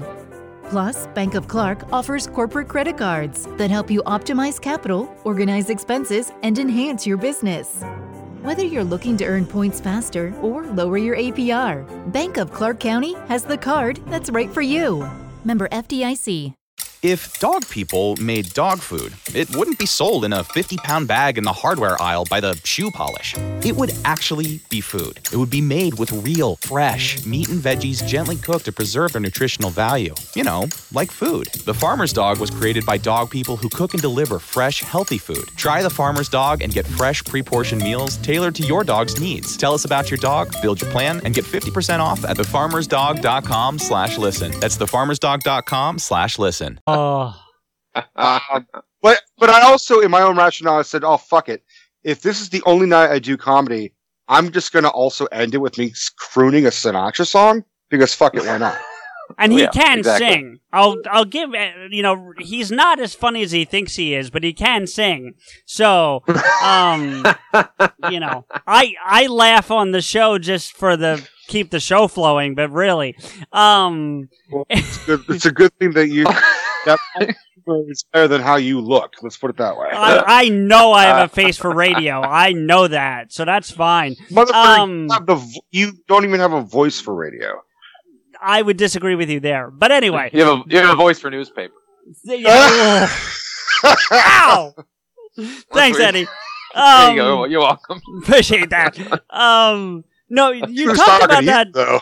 You you talked about that going up on stage and you know know if it's going to click. And and you and Ralph and Steve and I think Terry have done the show live a few times at this point. Now was Yeah. it like three or four? Uh, we're getting ready to do our fifth one in two weeks. Right. Yeah. I yeah, I knew there was a new one coming. You know, we we do a lot of joking and we have a lot of fun, but Rico and I would like to get to that point eventually. You know, we you know whether we'll ever get there or not is who knows, but we would love to be able to go and do this live for an audience. And I got to be honest with you, that scares the crap out of me. Like it really truly does. So like because like you were saying, it, it, I would hate to just for us to be doing our thing in crickets. You know, like well, the the thing about you you're being up if you have someone up there, it's not just you. So as long as you have each other's backs and you're just like okay, someone if it if it starts to slow down, someone pick it up. Like you guys, you have to do that when you're doing like a, Yeah. a live podcast or whatever. You just just keep it going, just keep talking, and you'll find the funny stuff. When you're a stand-up comedian, it's way different because it's just you, Yeah. and you have Yeah. no you have no one to tag out to. At least with you guys doing a, a live podcast, you can like, okay, this is my strength, that's your strength. Let's play off each other's strengths, and when stuff, you know, go to our bits when we need our bits, stuff like that. Well, Would Rico you- would have no problem throwing me under the bus for the show, No, so that wouldn't That- be a problem. bullshit. That's bullshit. I, I wouldn't have to throw it into the bus. You just walk across it and get hit. But that's beside the Um, point. I, I've al- I've always wanted to ask a stand-up comic this is in, and I'm sure it depends on the comic, but is a heckler in its own way a secret weapon? Because a heckler annoys the piss out of comedians, but you can also turn it around on them Yeah. to make to make. What's your experience? Have you ever been heckled and then heckled them back in retaliation? And Oh maybe- yeah, I mean, you get heckled all the time. Like I the I don't mind hecklers. I don't mind doing crowd work. I'll I'll go in and talk to the audience. So sometimes it helps you find your That's way what I- back into your material, or it helps you find a whole new bit anyway. The worst, the only hecklers I hate are the ones that are too drunk to shame into shutting up, Mm. Mhm. and, And then then they they end up just, what's that? Then you have to get like security to get them out. yeah, because and those are the uh, those are the hecklers that annoy the crowd. Like you can tell the audience starts getting annoyed by this heckler because they're just being disruptive to the show. right. The- You know, was the- a- oh, sorry, Eddie. Please, I didn't mean to No. interrupt you. No, I'm just like, yeah, when when someone's too drunk, and then it just disrupts the show, and you have to get the, the security come over and take them out, and then you have to reset the show once they're gone. And Right. it, that's the only time, and it just because it just because it disturbs the audience, and that's the worst part. I We- I I don't remember what I was watching because it was one of those things where you watch something on Facebook and then it says, "Hey, watch this on the side," you know, like one of those types of things. So I don't know who the comedian was, but he was getting heckled like that, like you're talking about by this guy was just hammered, and he handled it so well. Like he ended up making it 10 minutes of the set and then still got to do his set. Now they didn't show his whole set on the thing that I was watching, but the crowd ate it up and it wasn't like a Jeff Ross or, uh, you know, someone that normally would take the crowd and, and, and work with them. He, but this, whoever this guy was, he was, he, Is it Steve Handle. Hofstetter? I don't know. I'd have to see him, but Tall, tall, skinny, like that Guy with- sound, yeah, that sounds right then. But all of his videos are usually him fucking Yeah, that's what he posts. getting attacked by heckles, and and I mean he he is a talented comedian in his own way, but that is sort of now unfortunately his niche, which is like I'm just gonna heckle back. Fuck you Yeah. guys. well, that's kind of what Jeff. you're also perpetuating it too by putting it out there all the time. Now True. everyone who goes to a show is like, "Oh, this is the heckle comic. I'm going to heckle him." Well, and Yeah. it's just like the Bagel Boss fucker that we talked about last week, Rico. Like that Oh, guy that just cocksucker. putting the video up. Fuck. Yeah. Uh, we we spent a good 20 minutes talking about that little douchebag. Um, I was I was okay with him trying to get his 15 minutes until he compared himself to Martin Luther King, and then I was just like, "Fuck you." Yeah, yeah. so I'm out. I'm Yeah. out at that. No, So- dude, like the little people have had it up to here with that shit. Okay, um, but going back to doing the show live real quick, Eddie, like, do you find that like easier? that. Yeah, you got yeah, you like that. Do you Yeah, short like people, short people jokes get me. all you need to do is look at us and you've got two of them. Um but do you do you like doing the show live or do you prefer doing It's a different. It's a way different dynamic because Sure. the show I do with Ralph is just me and Ralph. Uh, the live show, it's Carrie and Steve are up there, so it's just it's more of a balancing act because I feel like Ralph and I have a good rapport when we're doing art the show together. Sure. But then you throw in two other two other people, you just have to like you have to pull back a little bit and let everybody get their jokes in and stuff. And so it's it's a different it's a different show than the recorded show. So I, I like doing both because it's always fun to perform in front of a live crowd. It's just Sure. you just have to be more aware of giving other people space to talk. I That's the that's the difference. I feel like and, and this is going to sound like I'm taking a shot at him, but I'm really not, but I feel like even with you, Ralph, and Kerry, it works. I feel like Steve is the real, like, X factor in that from the live one that I did here. And it's not meant as a negative on him, but he just, I feel like you. Well, which one did you hear? Because he was super hammered. Like two two of like not last one, but the one before that. The one where he was the Macho Man, I think. I didn't see oh, it, that was obviously. last. That was last one. He, he was uh he was spitting out jokes last one. He was sober and he was he was sharp. He was Yeah, I, It- I, I don't know. It's not that he's not funny, and it's not what it's, but it's what I'm saying. Like, I don't want to make it sound like I'm taking a shot at him because it's not that he's not funny or he's not entertaining, but like, you do have a good rapport with Ralph, like you said, and even when Carrie gets introduced, that because I've heard one or two episodes where the three of you were on the recording, it wasn't Yeah. live, and that still seemed to work well, but. Steve getting thrown in, I, that's when I felt like you pulled back more, and like you said, trying to get that balancing act. So that's not Yeah. anything on you. Well, I it's mean, it's just it's it's difficult with having four people up. I mean, that's you know, but I think everyone there's funny. I know Carrie and Ralph have their you know their relationship, which is funny to hear those two people talk Yeah. to each other, and then Ralph and I have ours, and Ralph and Steve has his. But like us four as a group, we haven't even we've only done four live shows together. Right, We've only right. done four shows where we've all talked together, so it's hard to build that chemistry on the fly like that. So I think Yeah. there there might be some misfires when it is a live show in that way, but you know, you take the good with the bad, you know. Yeah, I and then look, I I love Ralph to death, but Carrie's a got to be a saint. Because I mean, Jesus, you know. Eddie, what's your what's your least favorite uh, Ralph Garman impression? What my least favorite? Um And, And, your what's favorite. your favorite? What's both? Yeah. uh I like it when he does Trump. He kills me when he does Trump. um my least favorite. God, I don't know. Ah, I don't know.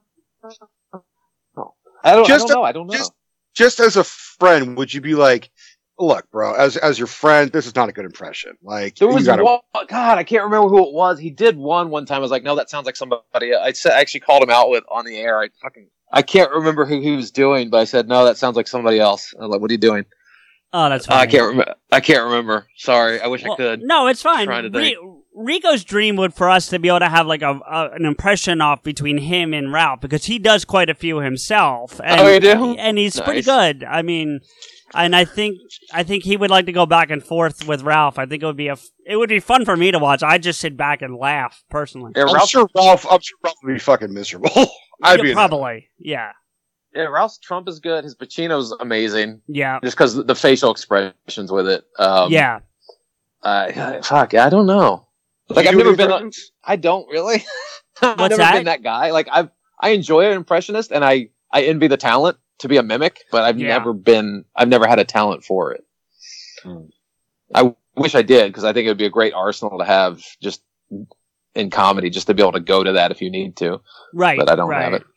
And that's have Ralph that- have Ralph do some pointers. I know. I, I I try to pick up on. I try to see what he does, and sometimes you see the impression is a direct impression of the person he's doing it, and then other times you can see the impression is an impression of someone else doing an impression. Like Right, right. uh, I- you know, like a lot of times I'm like that sounds a lot like Dana Carvey doing that. right, right, and and then that does happen. By the way, completely off topic for a split second, Rico. Is it me or does he look like Steve Amell right there in that shot? A little bit. But- Is it just me? I I oh, think Green that's a, Arrow. that's a good I get yeah, Green Arrow every once every once in a while. I get that's a Green good thing. Um, Eddie, this is Well, something we because I just I have a family friend who got married. I was at his Yeah. wedding, and he looks just like Stephen Amell. Like it's crazy. you, yeah, it's like it's so weird. Like we just are we trying to get Stephen Amell on the fucking show? We just get nab him. well, we're not going to get Mark Hamill, so we might as well shoot for Stephen Amell. Um, Don't But- hold your fucking tongue, man. We got we got Eddie Pence. We could maybe get Mark Hamill. Um, Eddie, this is something we we do tend to ask our guests sometimes, and and and there's no right or wrong to this at all. But do you have any questions for us? Because we we like interviewing, but we do like getting the other side of that sometimes. So well, how how long you guys been doing this show? We are are at to this will be episode sixty six, but we've been doing it now for let's see what month is this September. So A year and a half. Yeah, a year and seven Nice. months actually to be specific. And you're in Philly, Rico. Where are you at? I'm in Oakland. Oh, you're in Oakland. Okay. yeah. Yeah, yeah, yeah. Um, which is funny because he and I have never met. Never. How'd you get? Yeah, how'd you guys meet? So, the world of Kevin Smith. Have you heard of this fan page on Facebook? Yeah. I put a post out there saying I had a podcast previous to this that is now long defunct, and I miss doing it. I, I wanted to do it again. And so I put a post out on that site and on my regular Facebook that just said, Hey, I'm looking to do another show. I need a co-host because I'm not like, are you familiar with Ben Gleib? Do you know him? Yeah, I know. Yeah, I know Ben Gleib. I've known him forever. Yeah. Okay. I think it's hysterical. And he's one of the few people I know that could probably do a solo podcast. Him and, and, Yeah. and, and Greg Proops, who's another guy I'm a huge fan of. Yeah. Um, but I can't because I'm not that funny. And we actually proved that on another episode that I'll tell you about in a minute. But no, because we were we were a guest on another show that I was basically silent on, but it was like an eight person show, so me being silent didn't hurt anything. And then Rico jumped in and kind of bulldozed his way through in the positive way, but it allowed me Nice. to start being me again. And I I learned more from that 20 minutes that we were on that show about our dynamic than anything we've done up to and since. Um, but to getting back to your question, I put the post out there and several people hit me up and then Rico hit me up as well. The one thing that was different is like everyone hit me up with like pitches and ideas and we should do this and this is what we should talk about and this, that, and the third. Rico was doing a YouTube channel called Rico's Rants and he sent me a link and said, here's my Rico's Rants. Hit me up if you're interested. And that was it. It was the only thing he said. And I watched like three of them and I was like, yeah, this is the guy I want to talk to. And we Nice. connected. Incidentally, I got my girlfriend almost basically the same fucking way. Yes, he Just did. Like, like hit her up on on OkCupid. and said, well, at least you got your move. yeah, man, just just just don't try. That's really the best thing. But uh here, actually, I want I want to show you this. So if you could see, it's kind of kind of coming a little Oh, that's the, shitty. That the guy. that's the other guy who looks like Stephen Amell that I was talking about. Oh yeah. We can we can send it to you, Andy, if you want, because you can send it to him. You realize that, right? I could I could just text it Oh. to fucking because because how weird is that that I have Eddie Pence's number? That's so fucking Well, and, bizarre. and so Eddie, for for what it's worth, and, and and we'd love to share this story with you, but if you want us to cut out of the episode, I will. But Rico said he hit you up, and then like within a day, he, you were like, "Here's my number," and gave it to him. And Oh yeah. that's I, he, he texted me at uh, or he hit me up. Uh, what was it? Comic Con. It was walking you were at Comic Con. See, we were tweeting each other in public, and I was Yeah. like, I don't want to ask you for your Skype or something on public, but I don't want to presume anything. So I'm like, how the fuck am I gonna? Because you hadn't liked me back, so we couldn't DM each other, which sounds Oh, fucking. I, I always I always forget that I haven't liked somebody back. I always forget to follow people back on Twitter. But I didn't want to. Yeah, you can't. That's my point. Is I, you know, we didn't. We still barely know each other. I, I mean, I'm glad that we're, you know, shooting the shit. But I, then I had to like think, how? What is there a way for me to get this guy a private message without coming off super stalkerish? So I found you on Facebook and just like I said, I hope this is this motherfucker's profile. Let's see. And then like. I was like, "Hey, is this better? Is this more private?" You're like, "Oh, well, here we could do this, but here's my fucking number." I'm like, "Ah, shit. Oh, okay." and that was way easier than I thought it was going to be. and the point to that is that's very similar to how it went with Rico and I. So, like he said, the message we started was on Facebook Messenger. He sends me the link, I res- watch it, and then I respond. And I said, "Hey, we should commu- We should talk some more about getting the show together." And he was like, "Okay, well, I'm getting off Facebook. Here's my number." And it was like, "Oh, all right, well, fine then." You know, like he didn't know me from a hole in the ground. I could have been a fucking serial killer for all he knew. You know, but You, You know- still could be a serial killer, CJ. For Yeah. all I know. We all Well, three could be serial killers. We why don't you think I'm I not a hate? serial killer. I don't. I'm. Um, That's what a serial killer would say. Why do you think I hate Dexter so much? Um. Anyway, if anything, if anything, my girlfriend's a serial killer. I, I assure you, if I ever died, it was her. I promise. um. we'll be watching a horror film, and she'd be like, "That's not how I would do it." Yeah, I've heard her do that. That's, that's not yeah, good. No. No, No. she's great because she's just like taking notes, being like, "You fuckers never wear gloves when you're committing the crime. Why aren't you wearing gloves?" And I'm like, "Why are you freaking out about how they're not wearing gloves?" Because evidence. Like, I, you think I'm joking? She's right there, laughing her fucking ass off. to be uh, fair, though, Eddie, like, do you like the Marvel movies? Real quick. Do you Oh, like yeah, those? I- I All right. love. She hates Black Panther because why would the Wakandans not share that knowledge for all these centuries or whatever? because they see how people get raided and taken over, and everybody See- coming to take their stuff. Yeah, that's not, for how fucking she nothing, it. guys. They, Not like- they they had like a utopia there. They didn't want people coming in. Exactly. Okay, so not for fucking nothing. Like, it's one thing if I rag on my girlfriend. When you guys do it, it's like, eh. Oh, I'm close enough with Steph that I can do it. Um. Anyway, yeah. Do you have any other questions for us? You know, I can just brag about the Eagles for 20 minutes if you want. I mean, I'd rather not do that. Let's not talk about the Eagles. uh, Oh, Those- I know. Like, Eagles need Why- to get their why- their wings clipped. right. what's that? He said Eagles need to get their wings clipped. They Um, really do. Yeah. So anyway, you were about to ask something that's certainly more important than that. No, I know you guys. You guys named the the podcast Pod Askew, so I guess you're both humongous Kevin Smith fans, right? oh Like, yeah, that's totally. What's your We're- favorite Kevin Smith movie? We're just sort of waiting for him to sue us when he Yeah. like actually gives shit. Like, Yeah. We, Um, we, CJ, you want to answer this one? Yeah, I will. Uh, well, to, before I answer, just to get to your other point, we we figure we're getting closer to Kevin with every interview we get to do because we've talked to Marilyn Ghigliotti and Scott Schiaffo as well. Um, so it's only a matter of time before he sees the name of the show and sues the crap out of us. So we're just, you know, Finding the right person for the job isn't easy. Just ask someone who hired their personal trainer as a caterer. All right, folks, let's keep this line moving. You there with the tongs. Picking up one Duchess potato at a time will not cut it at my catering table. Drop and give me 50. But if you've got an insurance question, you can always count on your local Geico agent. They can bundle your policies, which could save you hundreds. Okay, this is what we call the wild mushroom and asparagus dip, dip, and press. Come on, let's get those plates above your heads. For expert help with all your insurance needs, visit geico.com slash local today. taking taking it while we can. Um, I think I can answer for both of us because I think we. No, that's not true. I was going to say we had the same favorite movie, but we don't. Um, my favorite's Chasing Amy. Actually, that's probably my favorite. Yeah, I think that I think I think that's his best one, like best film.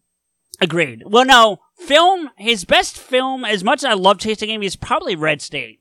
It's probably his best film. Oh yeah, I, yeah, yeah, yeah, yeah, yeah, yeah. I guess that would. Be, yeah, I always forget that's a Kevin Smith. movie. Well, yeah, because it's so far left. Yeah. Compared. It, it comes off like Kevin Smith doing Tarantino, and ironic, Yeah. you know. Um, but yeah, see, we have we have our logo, yeah. And there. like I'm always getting people are always saying, "So you got Kevin Smith and a fedora on on on the logo?" I'm like, no, that's me. They're like, it's like Kevin Smith and John Belushi mixed together. I'm like, I guess that's what I am. Our logo was once described as John Belushi and Han Solo. So I don't That's know. not if bad. that's, It's not bad. A likable asshole and a fat likable asshole. yeah. There you go. So According to Eddie Pence, Han Solo is a likable asshole. So that's Exactly. That's what it is. very That's why true. everybody loves him. But uh, what's yours, Ed? I- My favorite. I I think Chasing Amy is the one that I really, when I saw it in the theaters, I was like, this is probably his best. It, it felt to me like his best, most marketable film, like mainstream movie, like people could relate to. I feel like Dogma's Um, closer to that, honestly. Dogma, I love Dogma. Like So Dogma is like my my favorite one of his to watch is Dogma. Um, I don't know if it's his best one, just because, it, but I, it's my favorite of his to watch. Well, it's up. It's it. The writing dialogue is just so up there. It's it's a very smart fucking movie. I mean, he Yeah. will always say that he's not a smart guy, but if you just listen to his dialogue, it is really, really witty and really sharp. Yeah. I mean, one of my all-time favorite parts of Chasing Amy, and we've we've talked about this on the show in nauseum, but um, the heterophobia scene essentially, where Alyssa reveals to her lesbian friends that she's dating a man, and this look of de- of despair and and dejection of like, oh my god, a lesbian, like another one bites the dust, and I'm like, you never see that shit in movies because there's always this misconception that lesbians and, and homosexuals are forgiving and open minded, and and they could just be they could be just as narrow minded as straight people. Right. Exactly. So I I thought that was a brilliant uh, part in the film. No, yeah, I yeah, I agree. It's I love that movie. I I like I I, I love watching Dogma, but I think there's something about Chasing Amy that can it some people can relate to that one Yeah. easily. more than Have the you- other films. Have you seen Reboot? Have you been fortunate enough to see that? I haven't. I haven't seen really any. I Ralph hasn't even told me that much about it. Okay. I was just curious because I know you're, you're. I would imagine Ralph would talk a lot about it.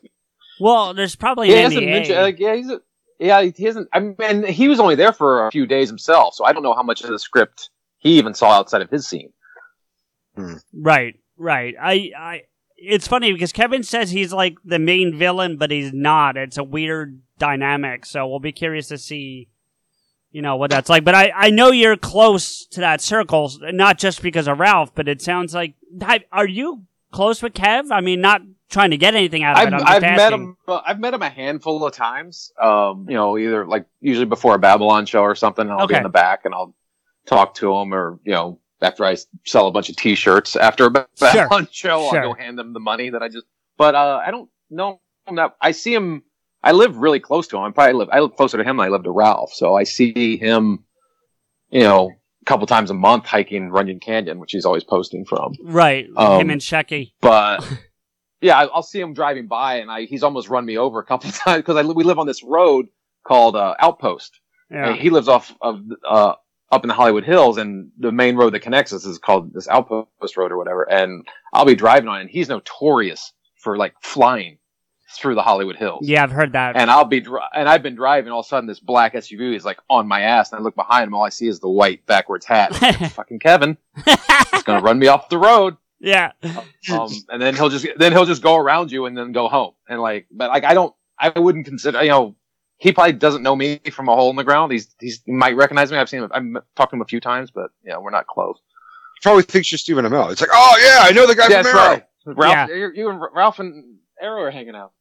Would you would you ever do a movie? like, is that something you that interests you at all? Like acting, even if it's like a comedy. Oh comedy yeah, movie? yeah. I would Yeah. love to. Uh, I mean, that's the goal to be the act. You know, be an actor and then do comedy for fun. I mean, because that, that's you make so much money, you don't have to travel.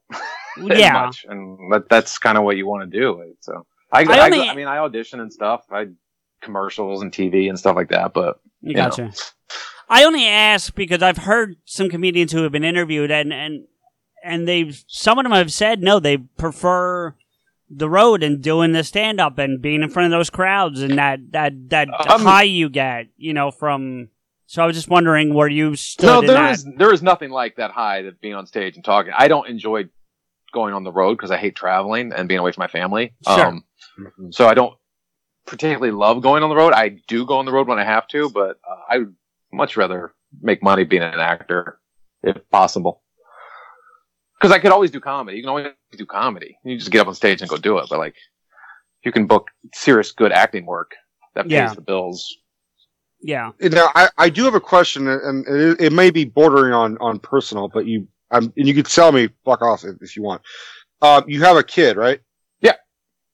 Yeah, What is your What does your kid think you do? Is your kid like young? I would imagine it's like a young, young kid. He's ten now. Um, I've taken just- him on the road I'm- with me before.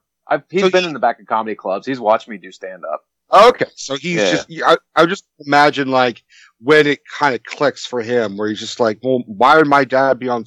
Why is my dad on stage? I don't think he's funny. Like I've heard of comedians have well, he actually does think I'm funny, which is weird. Um, that's that's very strange. But like the first time I took him on the road with me, probably about five, four or five years ago. First time he was in a comedy club. We were in Tucson, and my wife and I don't care about like I've never sheltered him from like words or anything like that. Like he's known you know the f word and all that shit. Like that doesn't. I've never cared about words. He just he knows he can't do it in school because he'll get in trouble, and that's out of my hands. But in the house, I don't care what he says. Um, and he doesn't use them because I took the power away. You take the power away, they don't care anymore. True. Um, yeah. so Well, that- that's the way it is didn't with him on and I. that, that did not work on me. My dad said you can say fuck as much as you want at home. You can't do it at school. And I just kept saying fuck repeatedly. You abused it. Don't abuse it. I mean, I'm talking when I was like six, and then I've I use it. Um, her, all right, I still I still abuse fuck. That's why I alternate. I use other words. I say shit, bitch, all that shit.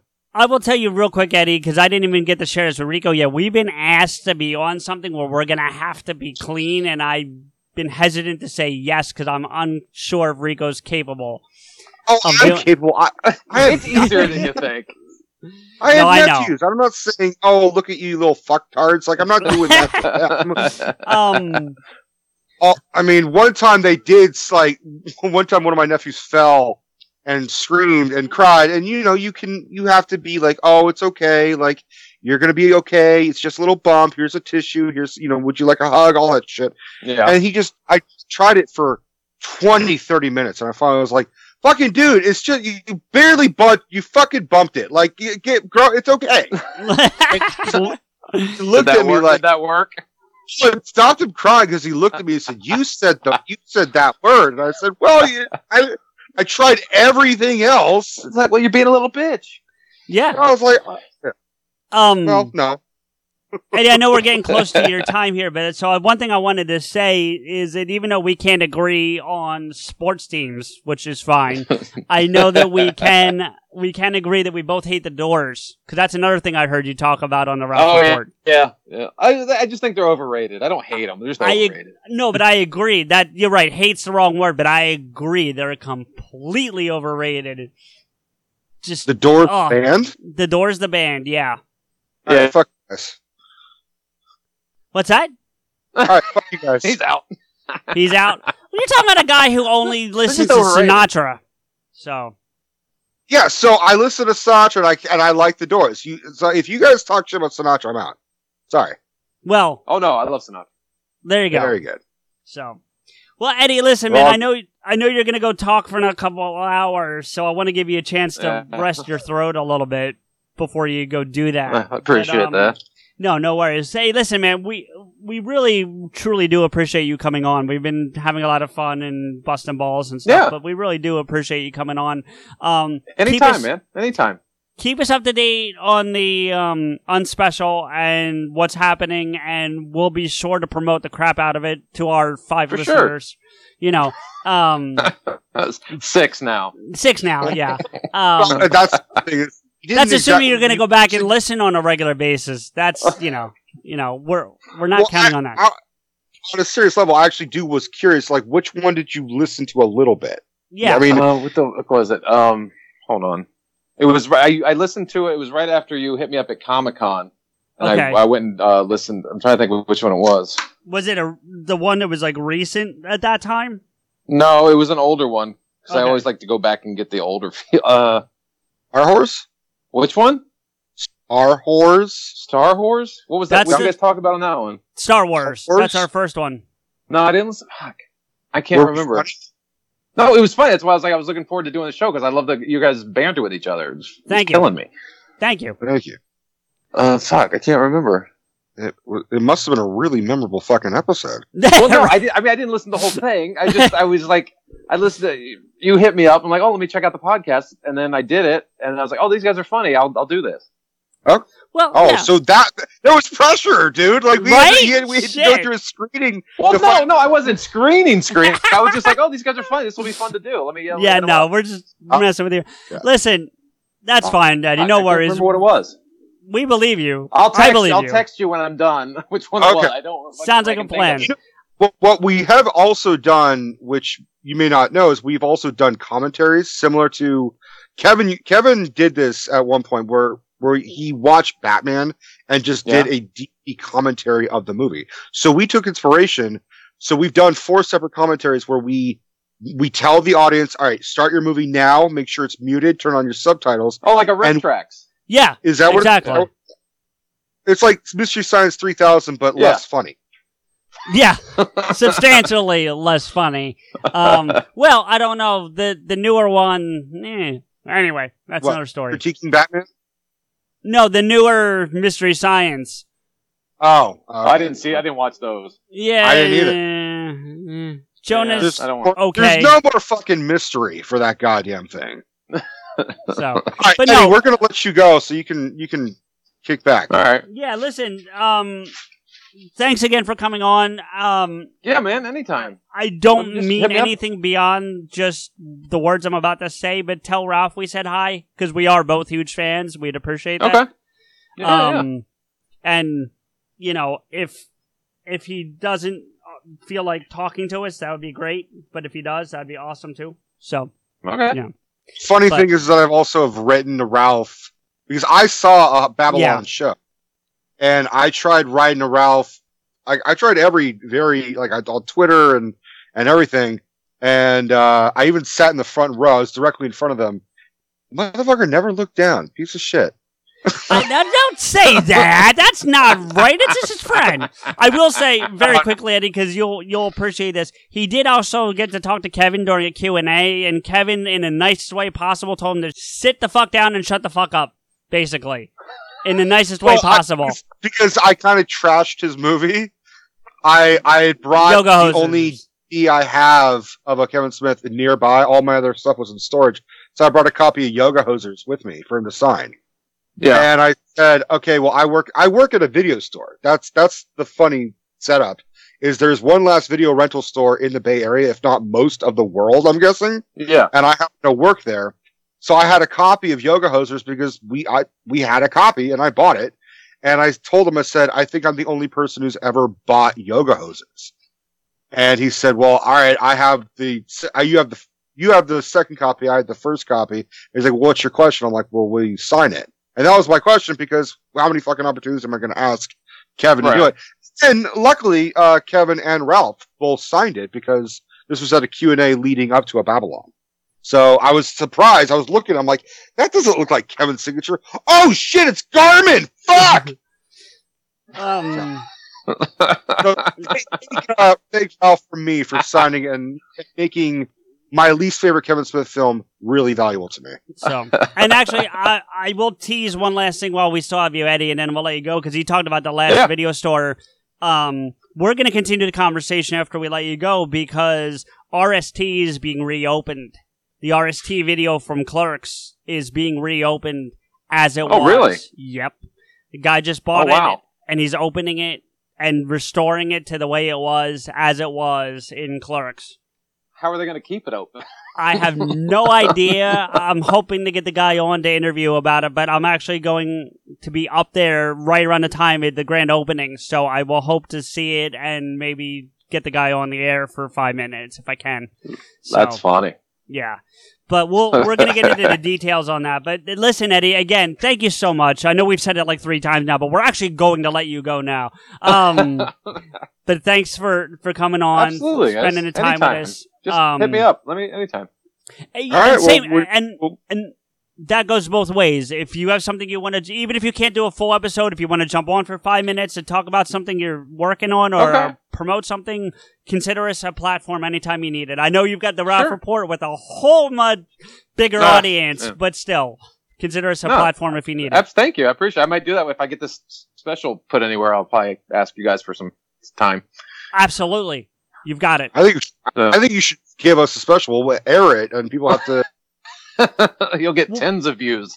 yeah, or, or at least audio listeners. Yeah. We'll put it out on our you. We have a YouTube channel. We'll put it out on our YouTube channel. There you go. That'll be the most obscure way. Like you want to see the Eddie Pence right? fucking go up with these other guys that have nothing to do with him, and that are trying to piggyback off of his fucking fame while he's trying to make his own fucking fame.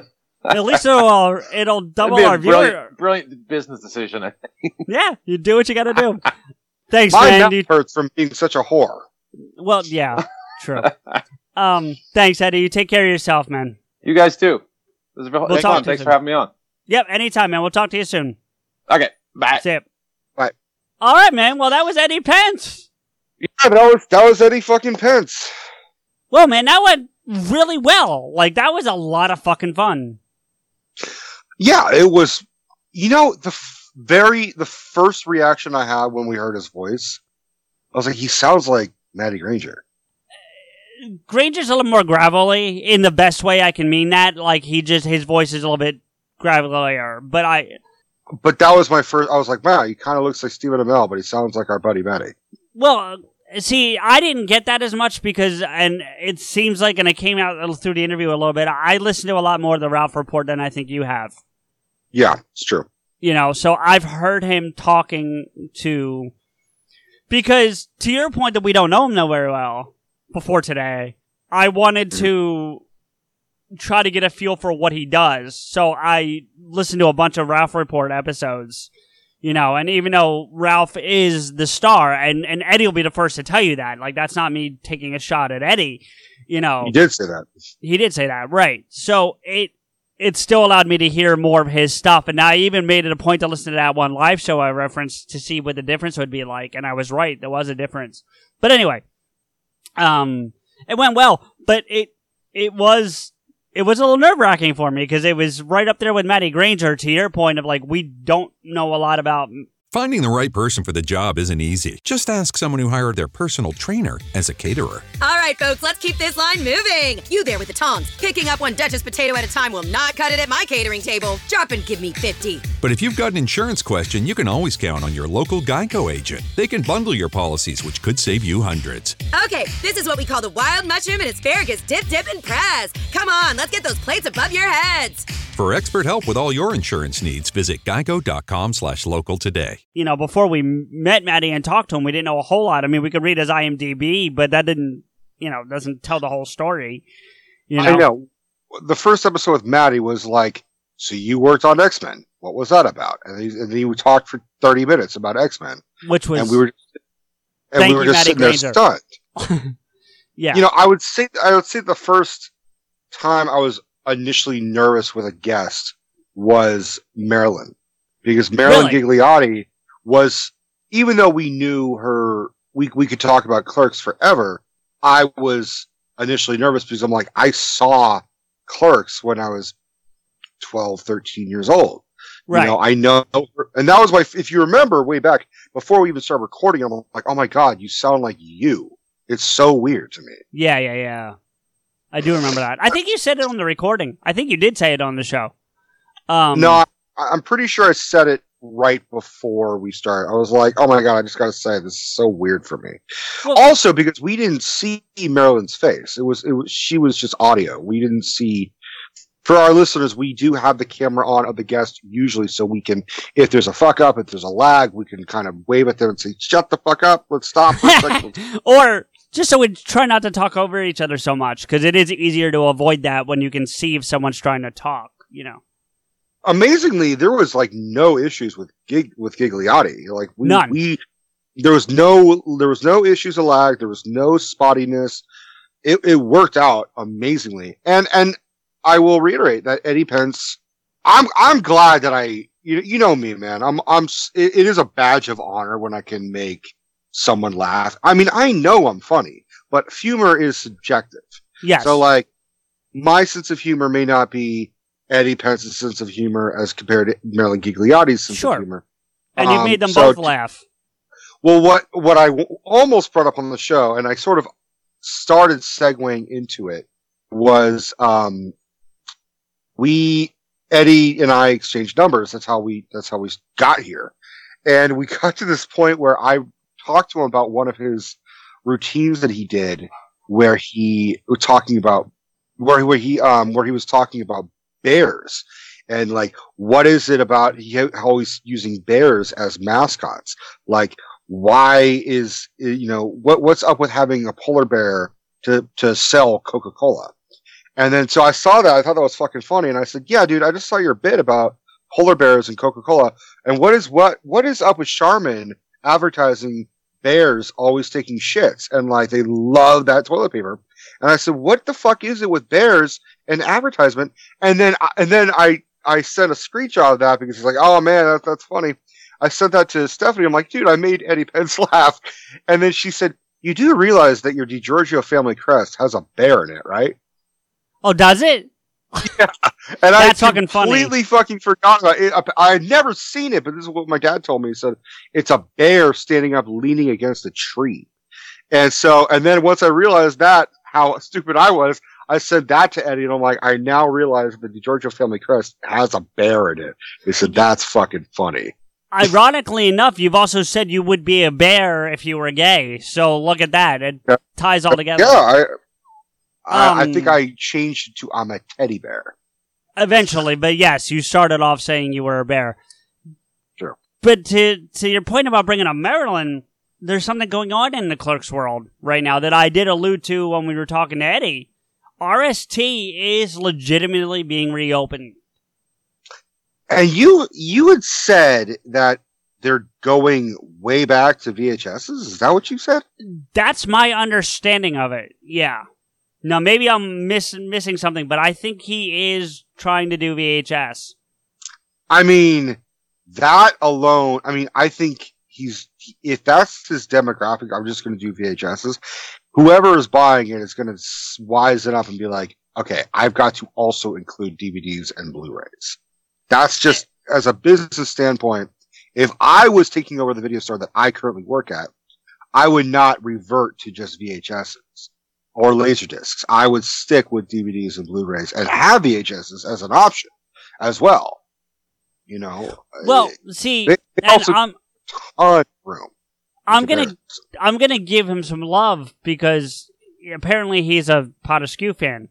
Um, from what from what Henry was telling me, if I unless I misunderstood him, he is a Pod Askew fan. Um, his Twitter and Instagram handle is OGVHS. So I think I love. yeah, I oh I know you love it. I'm sure you would. So I I do think that the VHS is going to play a role in this. You know, whether it's the only format or not, I'm not sure. I just sent a message to Henry asking if he can confirm for us, but he may not. You know, with the time difference, he may not be able to answer. Um, speaking of Henry, British by the way, up. what's that? Wake that British bitch up. Well, speaking of Henry, by the way, he did send me a message, by the way. So I'm going to announce something else that I don't think we've talked about on the show yet. Or if we have, I think it was in passing. Henry's coming to the United States. He's going to be here in late October, early November, and we're going to meet up at the stash, actually, and Quick Stop. Because I've never been, believe it or not. That's What's that? that's awesome. So he's, Oh. he's Brexiting and, and he's coming to the states. He is. So we're gonna meet up, and apparently I'm gonna get a tour of this the RST, even if it's not open to the public yet. The, the guy's goal is to have it open by that trip, but even if it's not, apparently he's gonna meet us there and let us come and tour the store. So that'd be pretty badass. Um, You got to bring a sticker, right? I, if I have, I think I have one left, so I will do my best. Um, that got to said, bring the sticker and, and give it to that guy so he can slap it on, you know, outside yeah. the window. So for the On next the couple window. stoners that emulate Jay and Silent Bob, they're leaning up against the fucking Pod Askew. pot of skew sticker, and yeah. then they're going to think, oh, a skew. This is, must be for Kevin. And we're like, ha ha ha, no, we're stealing your fans. Ha ha ha. and then we get sued. Um, but that said, I I've been asked to do a very quick PSA, so I need to do that very quickly. Um, for uh for Henry's grandmother, I am not a psychopath nor a serial killer. So you have no fear letting your grandson hang out with some guy from the states that he's never met before. So I was asked to say that. wait, wait, wait, wait, wait. I the, the missing chunk of this is that apparently Henry's grandmother listens to the show. Is that is No. that the implication? No, the the missing chunk of the story is that he was telling his grandmother that he's coming to the states with his because his, his whole family's coming, not entire family, but I think it's his mom and his dad and I- and whoever else. And while he's on the trip, they're all staying in New York because that's where they're going is New York City, Right. and then he's staying like while he's here in New York City, but he's making a trip down to the stash and all that, and that's when I'm gonna hang out with him. So he was apparently telling his grandmother about all that, and her first reaction was, "You don't know this guy. How do you know he's not like a psychopath or serial killer?" So Well, I think we also just talked about this on the air. uh, we did. I don't. We, I don't even know if you're a fucking psychopath, but I would probably, if you were a psychopath or serial killer, I'm pretty sure I could run away from you. Unless this is all a ruse to draw you in so that I can kill you. Well, I will admit, I feel kind of bad that a motherfucker from England is visiting you over me. Like that I'm that I can't even make the trip to go to fucking Philly or Jersey or some shit. Whereas like this dude's fucking like taking a goddamn plane across the goddamn pond. He's, I mean, he's doing other shit as well, but like I, I, I really need to start saving up just to try and fucking you know meet my partner. cross the pond, man. That's what he's doing. So, Speaking of serial killers and psychopaths, I do want to talk a little more about Once Upon a Time in Hollywood because I didn't really get too much of my side in on that. And that's just because we were all trying to talk. And, and that's not anything except that it's just hard when you got that many people, you know, especially talking about a movie. So, True. I, um, I liked it. I did like it. And as I did say when we were talking to Eddie, like for me, it's like probably third. But honestly, I forgot about Inglourious Basterds, so I might have it a step lower. Now that Well, he brought that up. Can we? Can I say out loud the Tarantino films? Because he, in really, in retrospect, he is he's only directed nine films officially. Right. Because he he he thinks of Kill Bill Volume One and Two as one long movie. As do I. So, I So yeah. let me let me try and give you them so you can rank Once Upon a Time in Hollywood properly. Sure. So Reservoir Dogs. What you Pulp want me to? Oh, you're just giving me the list. Okay. Reservoir Dogs, Pulp Fiction, Jackie Brown, Kill Bill Volume One and Volume Two, but we'll just call it Kill Bill just for Right. the sake of it. Yep. Um, Inglourious Basterds, Django Unchained, The Hateful Eight, and Once Upon a Time in Hollywood. And I'm pretty sure that's it. If if I'm, I mean, he directed a scene in. Oh no, Death Proof. I forgot about Death Proof. Is Death Proof his? Yeah. Okay. Death Proof is definitely his. Uh, it's, I mean, it's, it's part of a Grindhouse dual feature, but that's, that, that's his directed.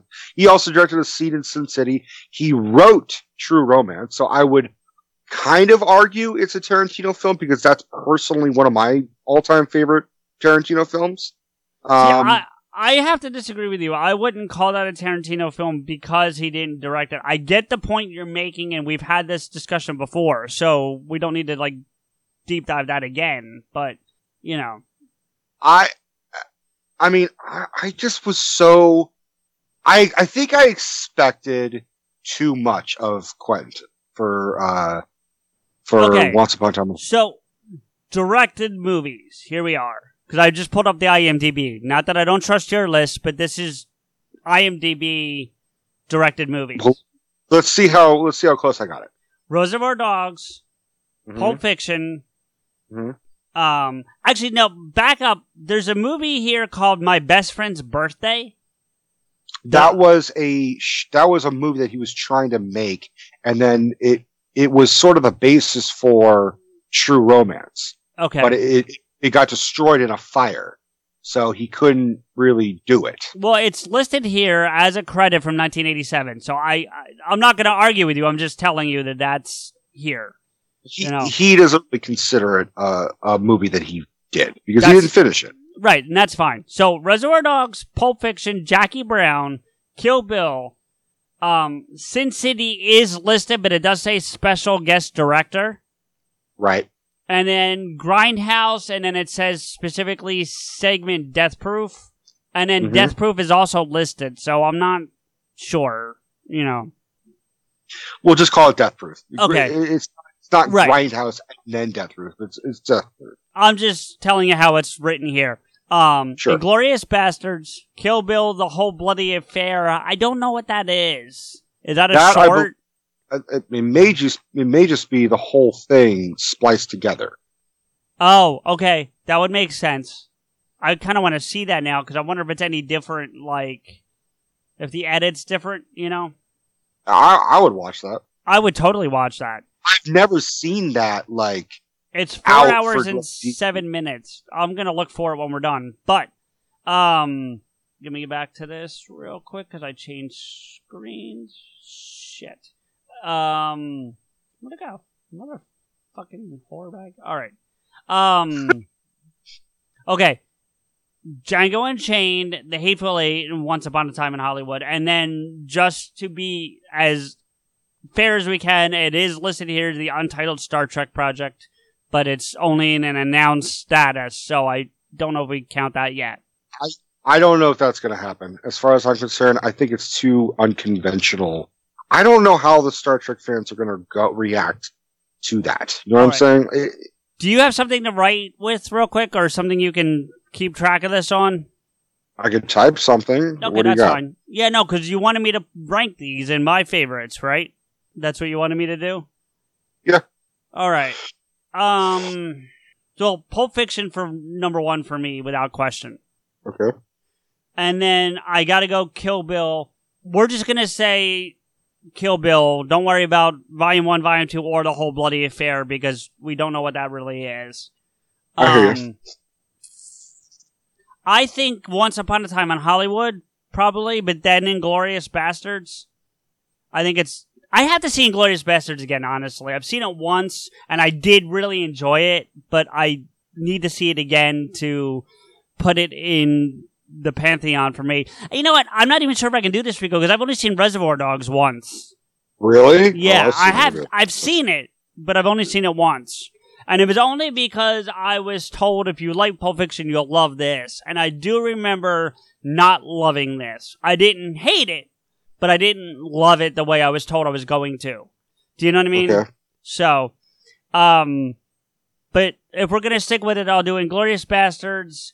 Um, I don't After count once, after Once Upon a Time. Yeah, I don't count Death Proof or Grindhouse in my eyes as Tarantino well, movies. have you have to. He directed it, so what's included? If you want to make it your last, that's fine with me. I think it's gonna But have to be last. It's gonna be almost last by default because I don't really count it. Um, but if going past that, I would go um Reservoir Dogs probably. Mm-hmm. So after Inglorious after Inglourious Basterds, it would be Reservoir. that, R- Reservoir, then Jackie Brown, then The Hateful Eight, then Django Unchained, and I would round it off. You liked Hateful Eight more than uh, Django? I did, I did. Okay. I mean, for me though, it's like one one A, not in terms of number one, but just like they're they're almost the same fucking movie, you know, in style. Yeah. in style. Well, all right. Well, I could tell you mine. Um, I would I would uh, actually list Reservoir Dogs more or less as number one, as far as I'm concerned. And most people Because- would. because you see it the the well my favorite part of it is that it's a jewel heist movie and you never see the heist that is Yeah. Yeah. a really fascinating take on that story i think the cast is dynamic with the exception of maybe tarantino himself um and not to say pulp fiction's cast is not dynamic i personally i mean i rewatched pulp fiction i do not understand how samuel L. jackson did not win best oscar personally I, I think that there's a without getting into a huge thing, I think there's a stigma with Tarantino. Like a lot of people are saying that this Once Upon a Time in Hollywood will be his way of finally breaking through the Oscar whatever that they've been holding against him. Do you know what I mean? And may finally get him something in that of a gold statue. Well, he has he. I mean, Christoph Waltz. His only nominees and wins were from Tarantino films. Right, but that's Waltz, not Tarantino himself. I get what you're I think Tarantino won Best Original Screenplay did he? for Django. He might have. Hold on. I'm not saying he didn't. All right, so I would be Reservoir Dogs. It'd be Pulp Fiction. Um, I and then it'd be.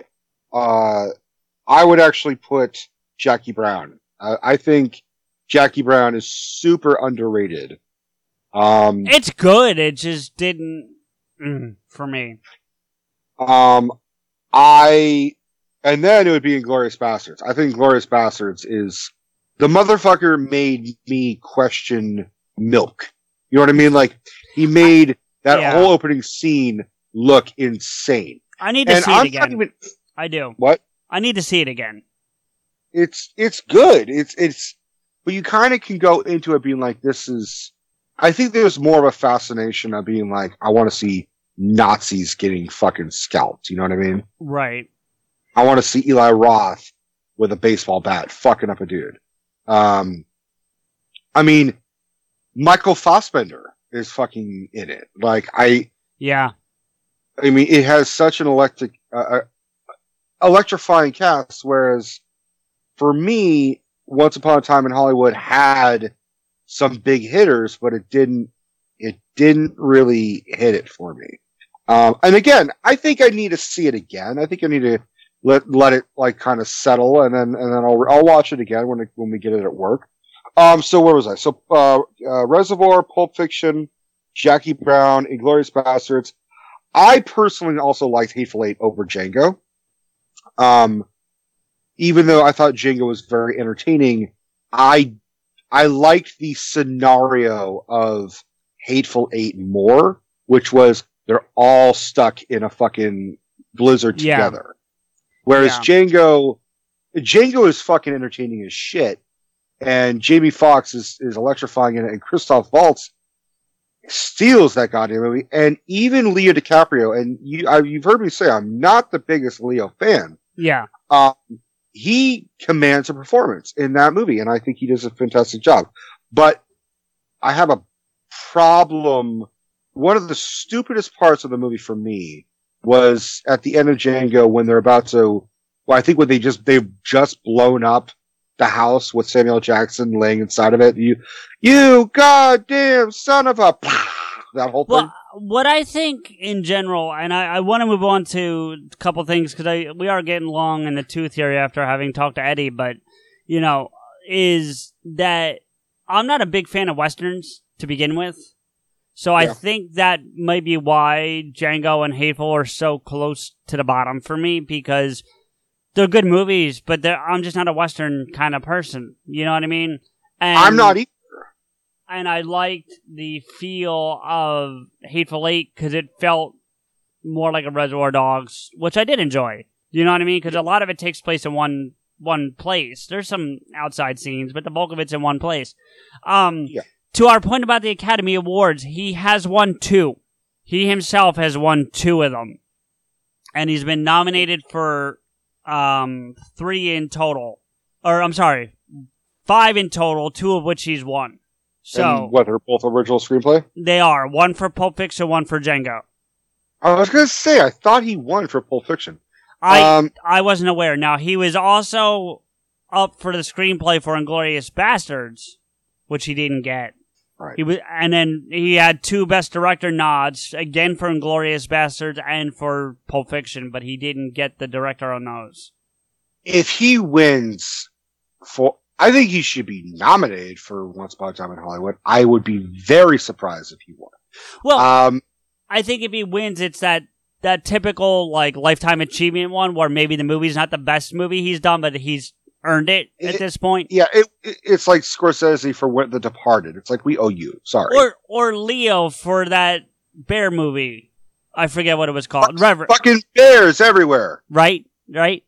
Um Uh, so I I think I think that's it. Um getting back to the movie itself though, I definitely obviously liked it more than you did.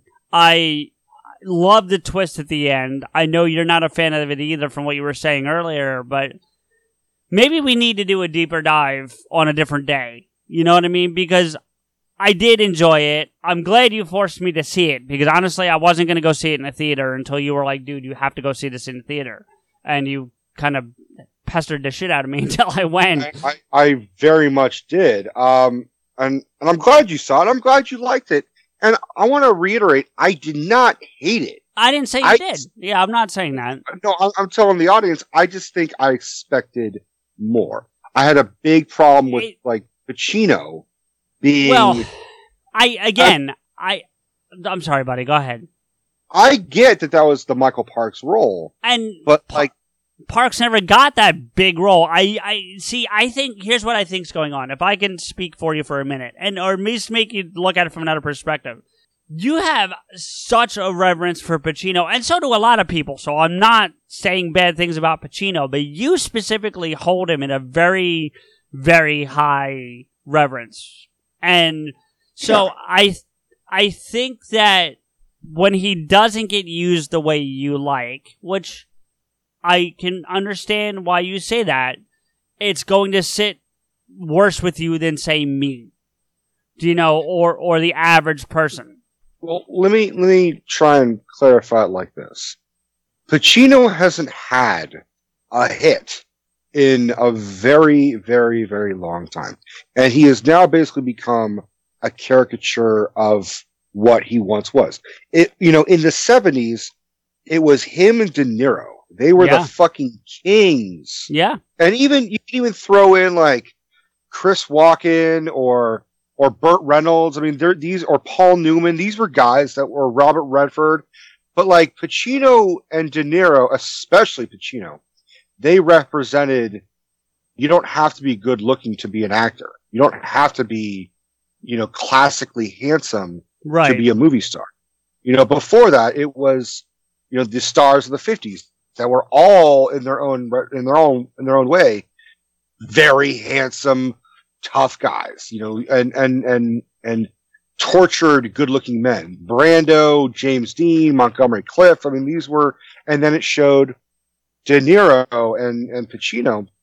And then gradually Pacino just stopped working to the point where it's like I've seen movies he's done recently and they're just they're just not even good. Like I I, really tried. Do you remember the dialogue that he gives to DiCaprio's character about being the oh, star and now kind of being the foil all the time because the this the industry is kind of like using you Yeah. to I, I almost kind of wonder if that's on purpose because that's kind of what Pacino's become.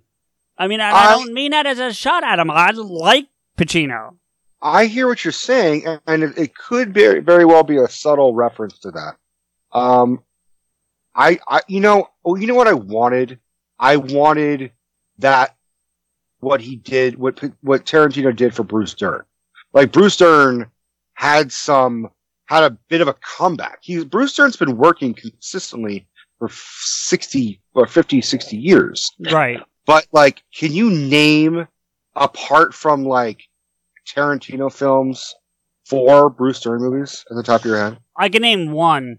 I can name one, and it's not a it's not a high quality film, but it's one I love because it just makes me laugh because it's a comedy. Okay.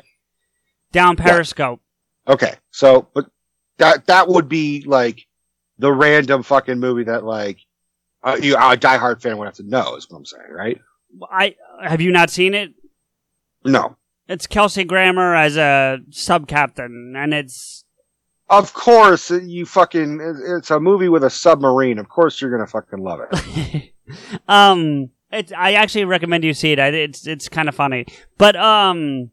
But you see what I'm saying? Like Bruce Dern's most recent credentials are Django Unchained, Eightful Eight, and Once Upon a Time in Hollywood.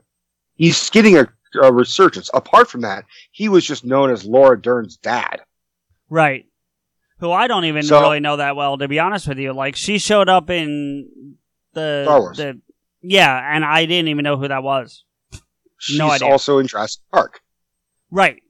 But So I that's how I knew her. She was also in the movie uh, The Mask with fucking um, Eric Stoltz, who was also in Pulp Fiction. Um, but that's my thing. I, I just I expected the same level of greatness that Tarantino gave De Niro in Jackie Brown. Like, love it or hate it, I you know Jackie Brown is an underrated film in my opinion, but De Niro is really entertaining in that film, and a lot of people forget that Der- that De Niro and Tarantino worked together. I you know what I'm saying? Like. didn't even know he was in it. I don't even remember. I've seen it. and I don't remember he was in it. I really don't. That's my point. Like, this is just gonna be another one where, like, oh yeah, Pacino is in this movie. But I, I honestly, pound for pound, I gotta say, the fucking best actor in that movie was that little girl. I don't know who She the was- fuck she is. yeah, I- guarantee she's gonna win an Oscar at some she point. should. Yeah, yeah, yeah, yeah. No, she was good. I liked her a lot. I think that was a good scene. I liked her. I think it played out well. I like I said. Oh, when we were talking to Eddie, I like the ending. I like the twist that you didn't like per se. I think it worked. I was- I leaving it the way they did though worked. I know you don't agree, but I I like the way they left it. I gotta tell you, man, I I liked it when I was enter- I was entertained by the entire movie, but it felt so goddamn long. But I also felt it was entirely pretentious. It was an it was a pretentious film It, of I th- I think it was on purpose. I do. I think it was a purposely pretentious film. I think he was trying to. I think it was Tarantino trying to brag about how much he knew about 1969 pop culture. Maybe. I listen. I I really enjoyed it. I thought Margot Robbie was really good in it, um, which I didn't expect. Um, I Robbie had her same level of charm. She didn't wow me. I No, thought Brad Pitt did a fucking phenomenal job. Brad Pitt He is was- the star of that movie. much- Yeah, he was much more interesting than Leo DiCaprio, in my But I think that's the idea. I think his character was supposed to be more interesting than than DiCaprio's. Well, then that's what I'm saying is Leo. You could have taken Leo's character out, and it would still just have been. You needed the balance. You needed that balance between the two characters. Look, there were there were parts. I, again, I will praise the fuck out of it. There's there's that part where Brad Pitt is walking up to the ranch, and that was so got. Was What this movie did, I- it made me really want to see Tarantino direct a fucking horror film. That's what I want to see. I will tell you that. Well, he kind of did with the Grindhouse ones because they're a little bit horror ask. Um, But I mean, like a real suspense. No, I- There's I get- no suspense in. I get in it. Grindhouse. Um, because I agree with you. I, you know, spoilers to those who haven't seen the movie yet. I honestly thought he was dead. I thought he was dead. Um, Did you realize that was Dakota Fanning, no. Which one? the blonde who's like, oh, he might be groggy because I fucked him a while ago. The redhead. She's a redhead, actually. Because remember, he even calls her Ginger. It's a it's a redhead. Yeah. Yeah. Um. No, I didn't know that. I was trying to figure out who the girl he picked up was off the the hitchhiker. I'm, I know Uma Thurman's daughter is in that movie, and I don't. She looks like it's her and Ethan Hawke. Like By the by the way, um, Harley Quinn, great job. I mean, she didn't have a whole lot to do, but the scene she was in, I thought she did well. So I want to give her. Yeah, I thought I I I, I kind of giggled when I first saw her on screen. I'm like nudging Michael, and I'm like, that's, that's Kevin Smith's kid. Yeah. Um, He's like, shut up, I don't care. the girl you were talking about, she's only been acting since 2014. I mean, she's young anyway. You knew that, but she's only been acting in 2014. This is her second movie that she's been in. The rest has all been Well, I- TV. I think uh, Ethan uh, Hawke's and Uma Thurman's daughter, so it's someone Hawke. It's like Maya Hawke, I want to say. Um, she also was on like Stranger Things, so she's getting a big resurgence of of career, uh, which is weird to imagine that Tarantino directed Uma Thurman and then 20 years later directed her daughter. Yeah, I mean that is so weird. So to really quick to on a separate note, I will tell you this because as people probably figured out, this movie's been out for quite some time at this point. Um, Mhm. I had the entire theater to myself.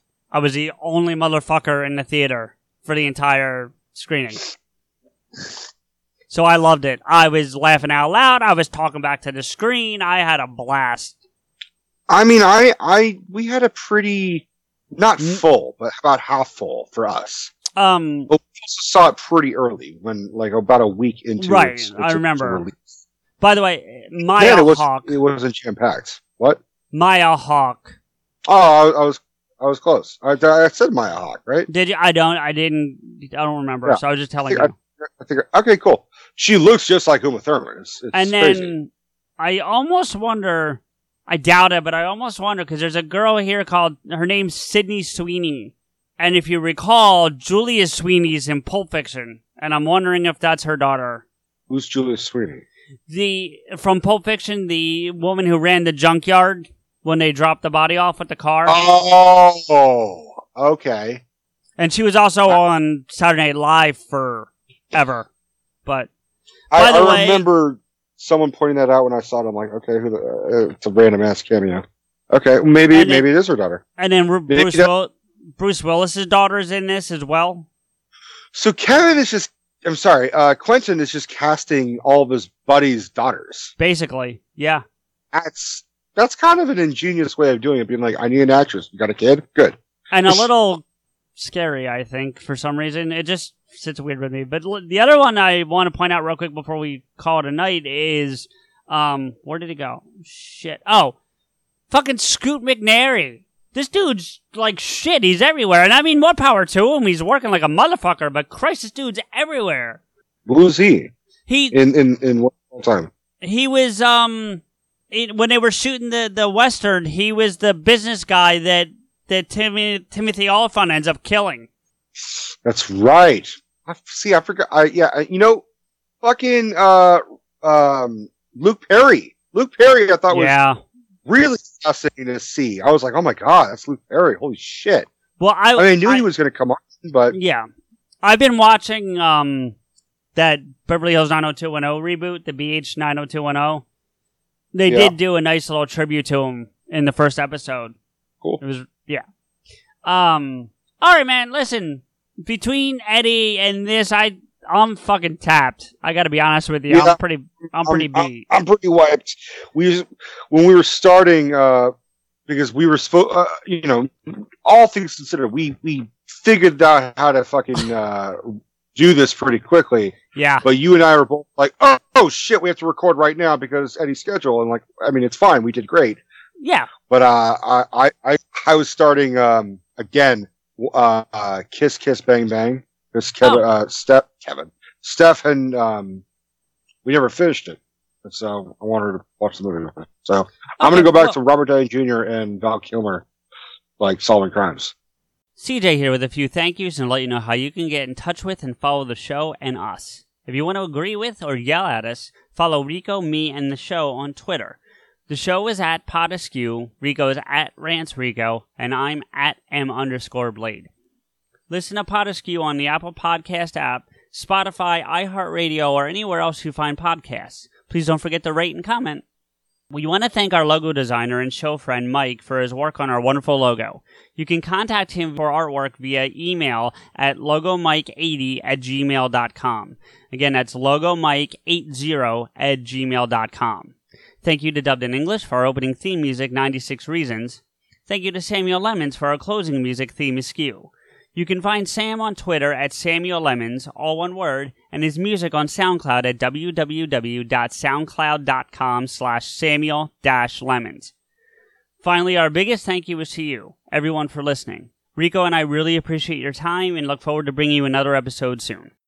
How you like to play, Mr. Lincoln? Duck.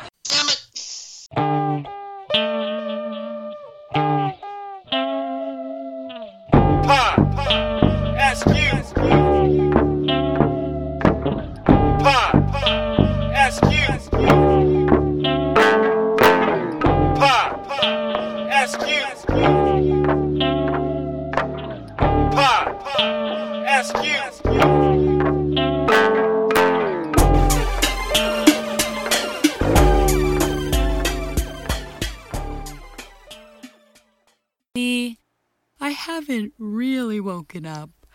Oh, until I've had my McDonald's breakfast deal. And I know this is true because before breakfast, I put my phone in the refrigerator and couldn't find the keys that were already in my hand. Nothing gets the morning going like the first sip of an iced coffee. Get any size and any flavor for 99 cents until 11 a.m. Price and participation may vary. Ba-da-ba-ba-ba. McDonald's, I'm loving it.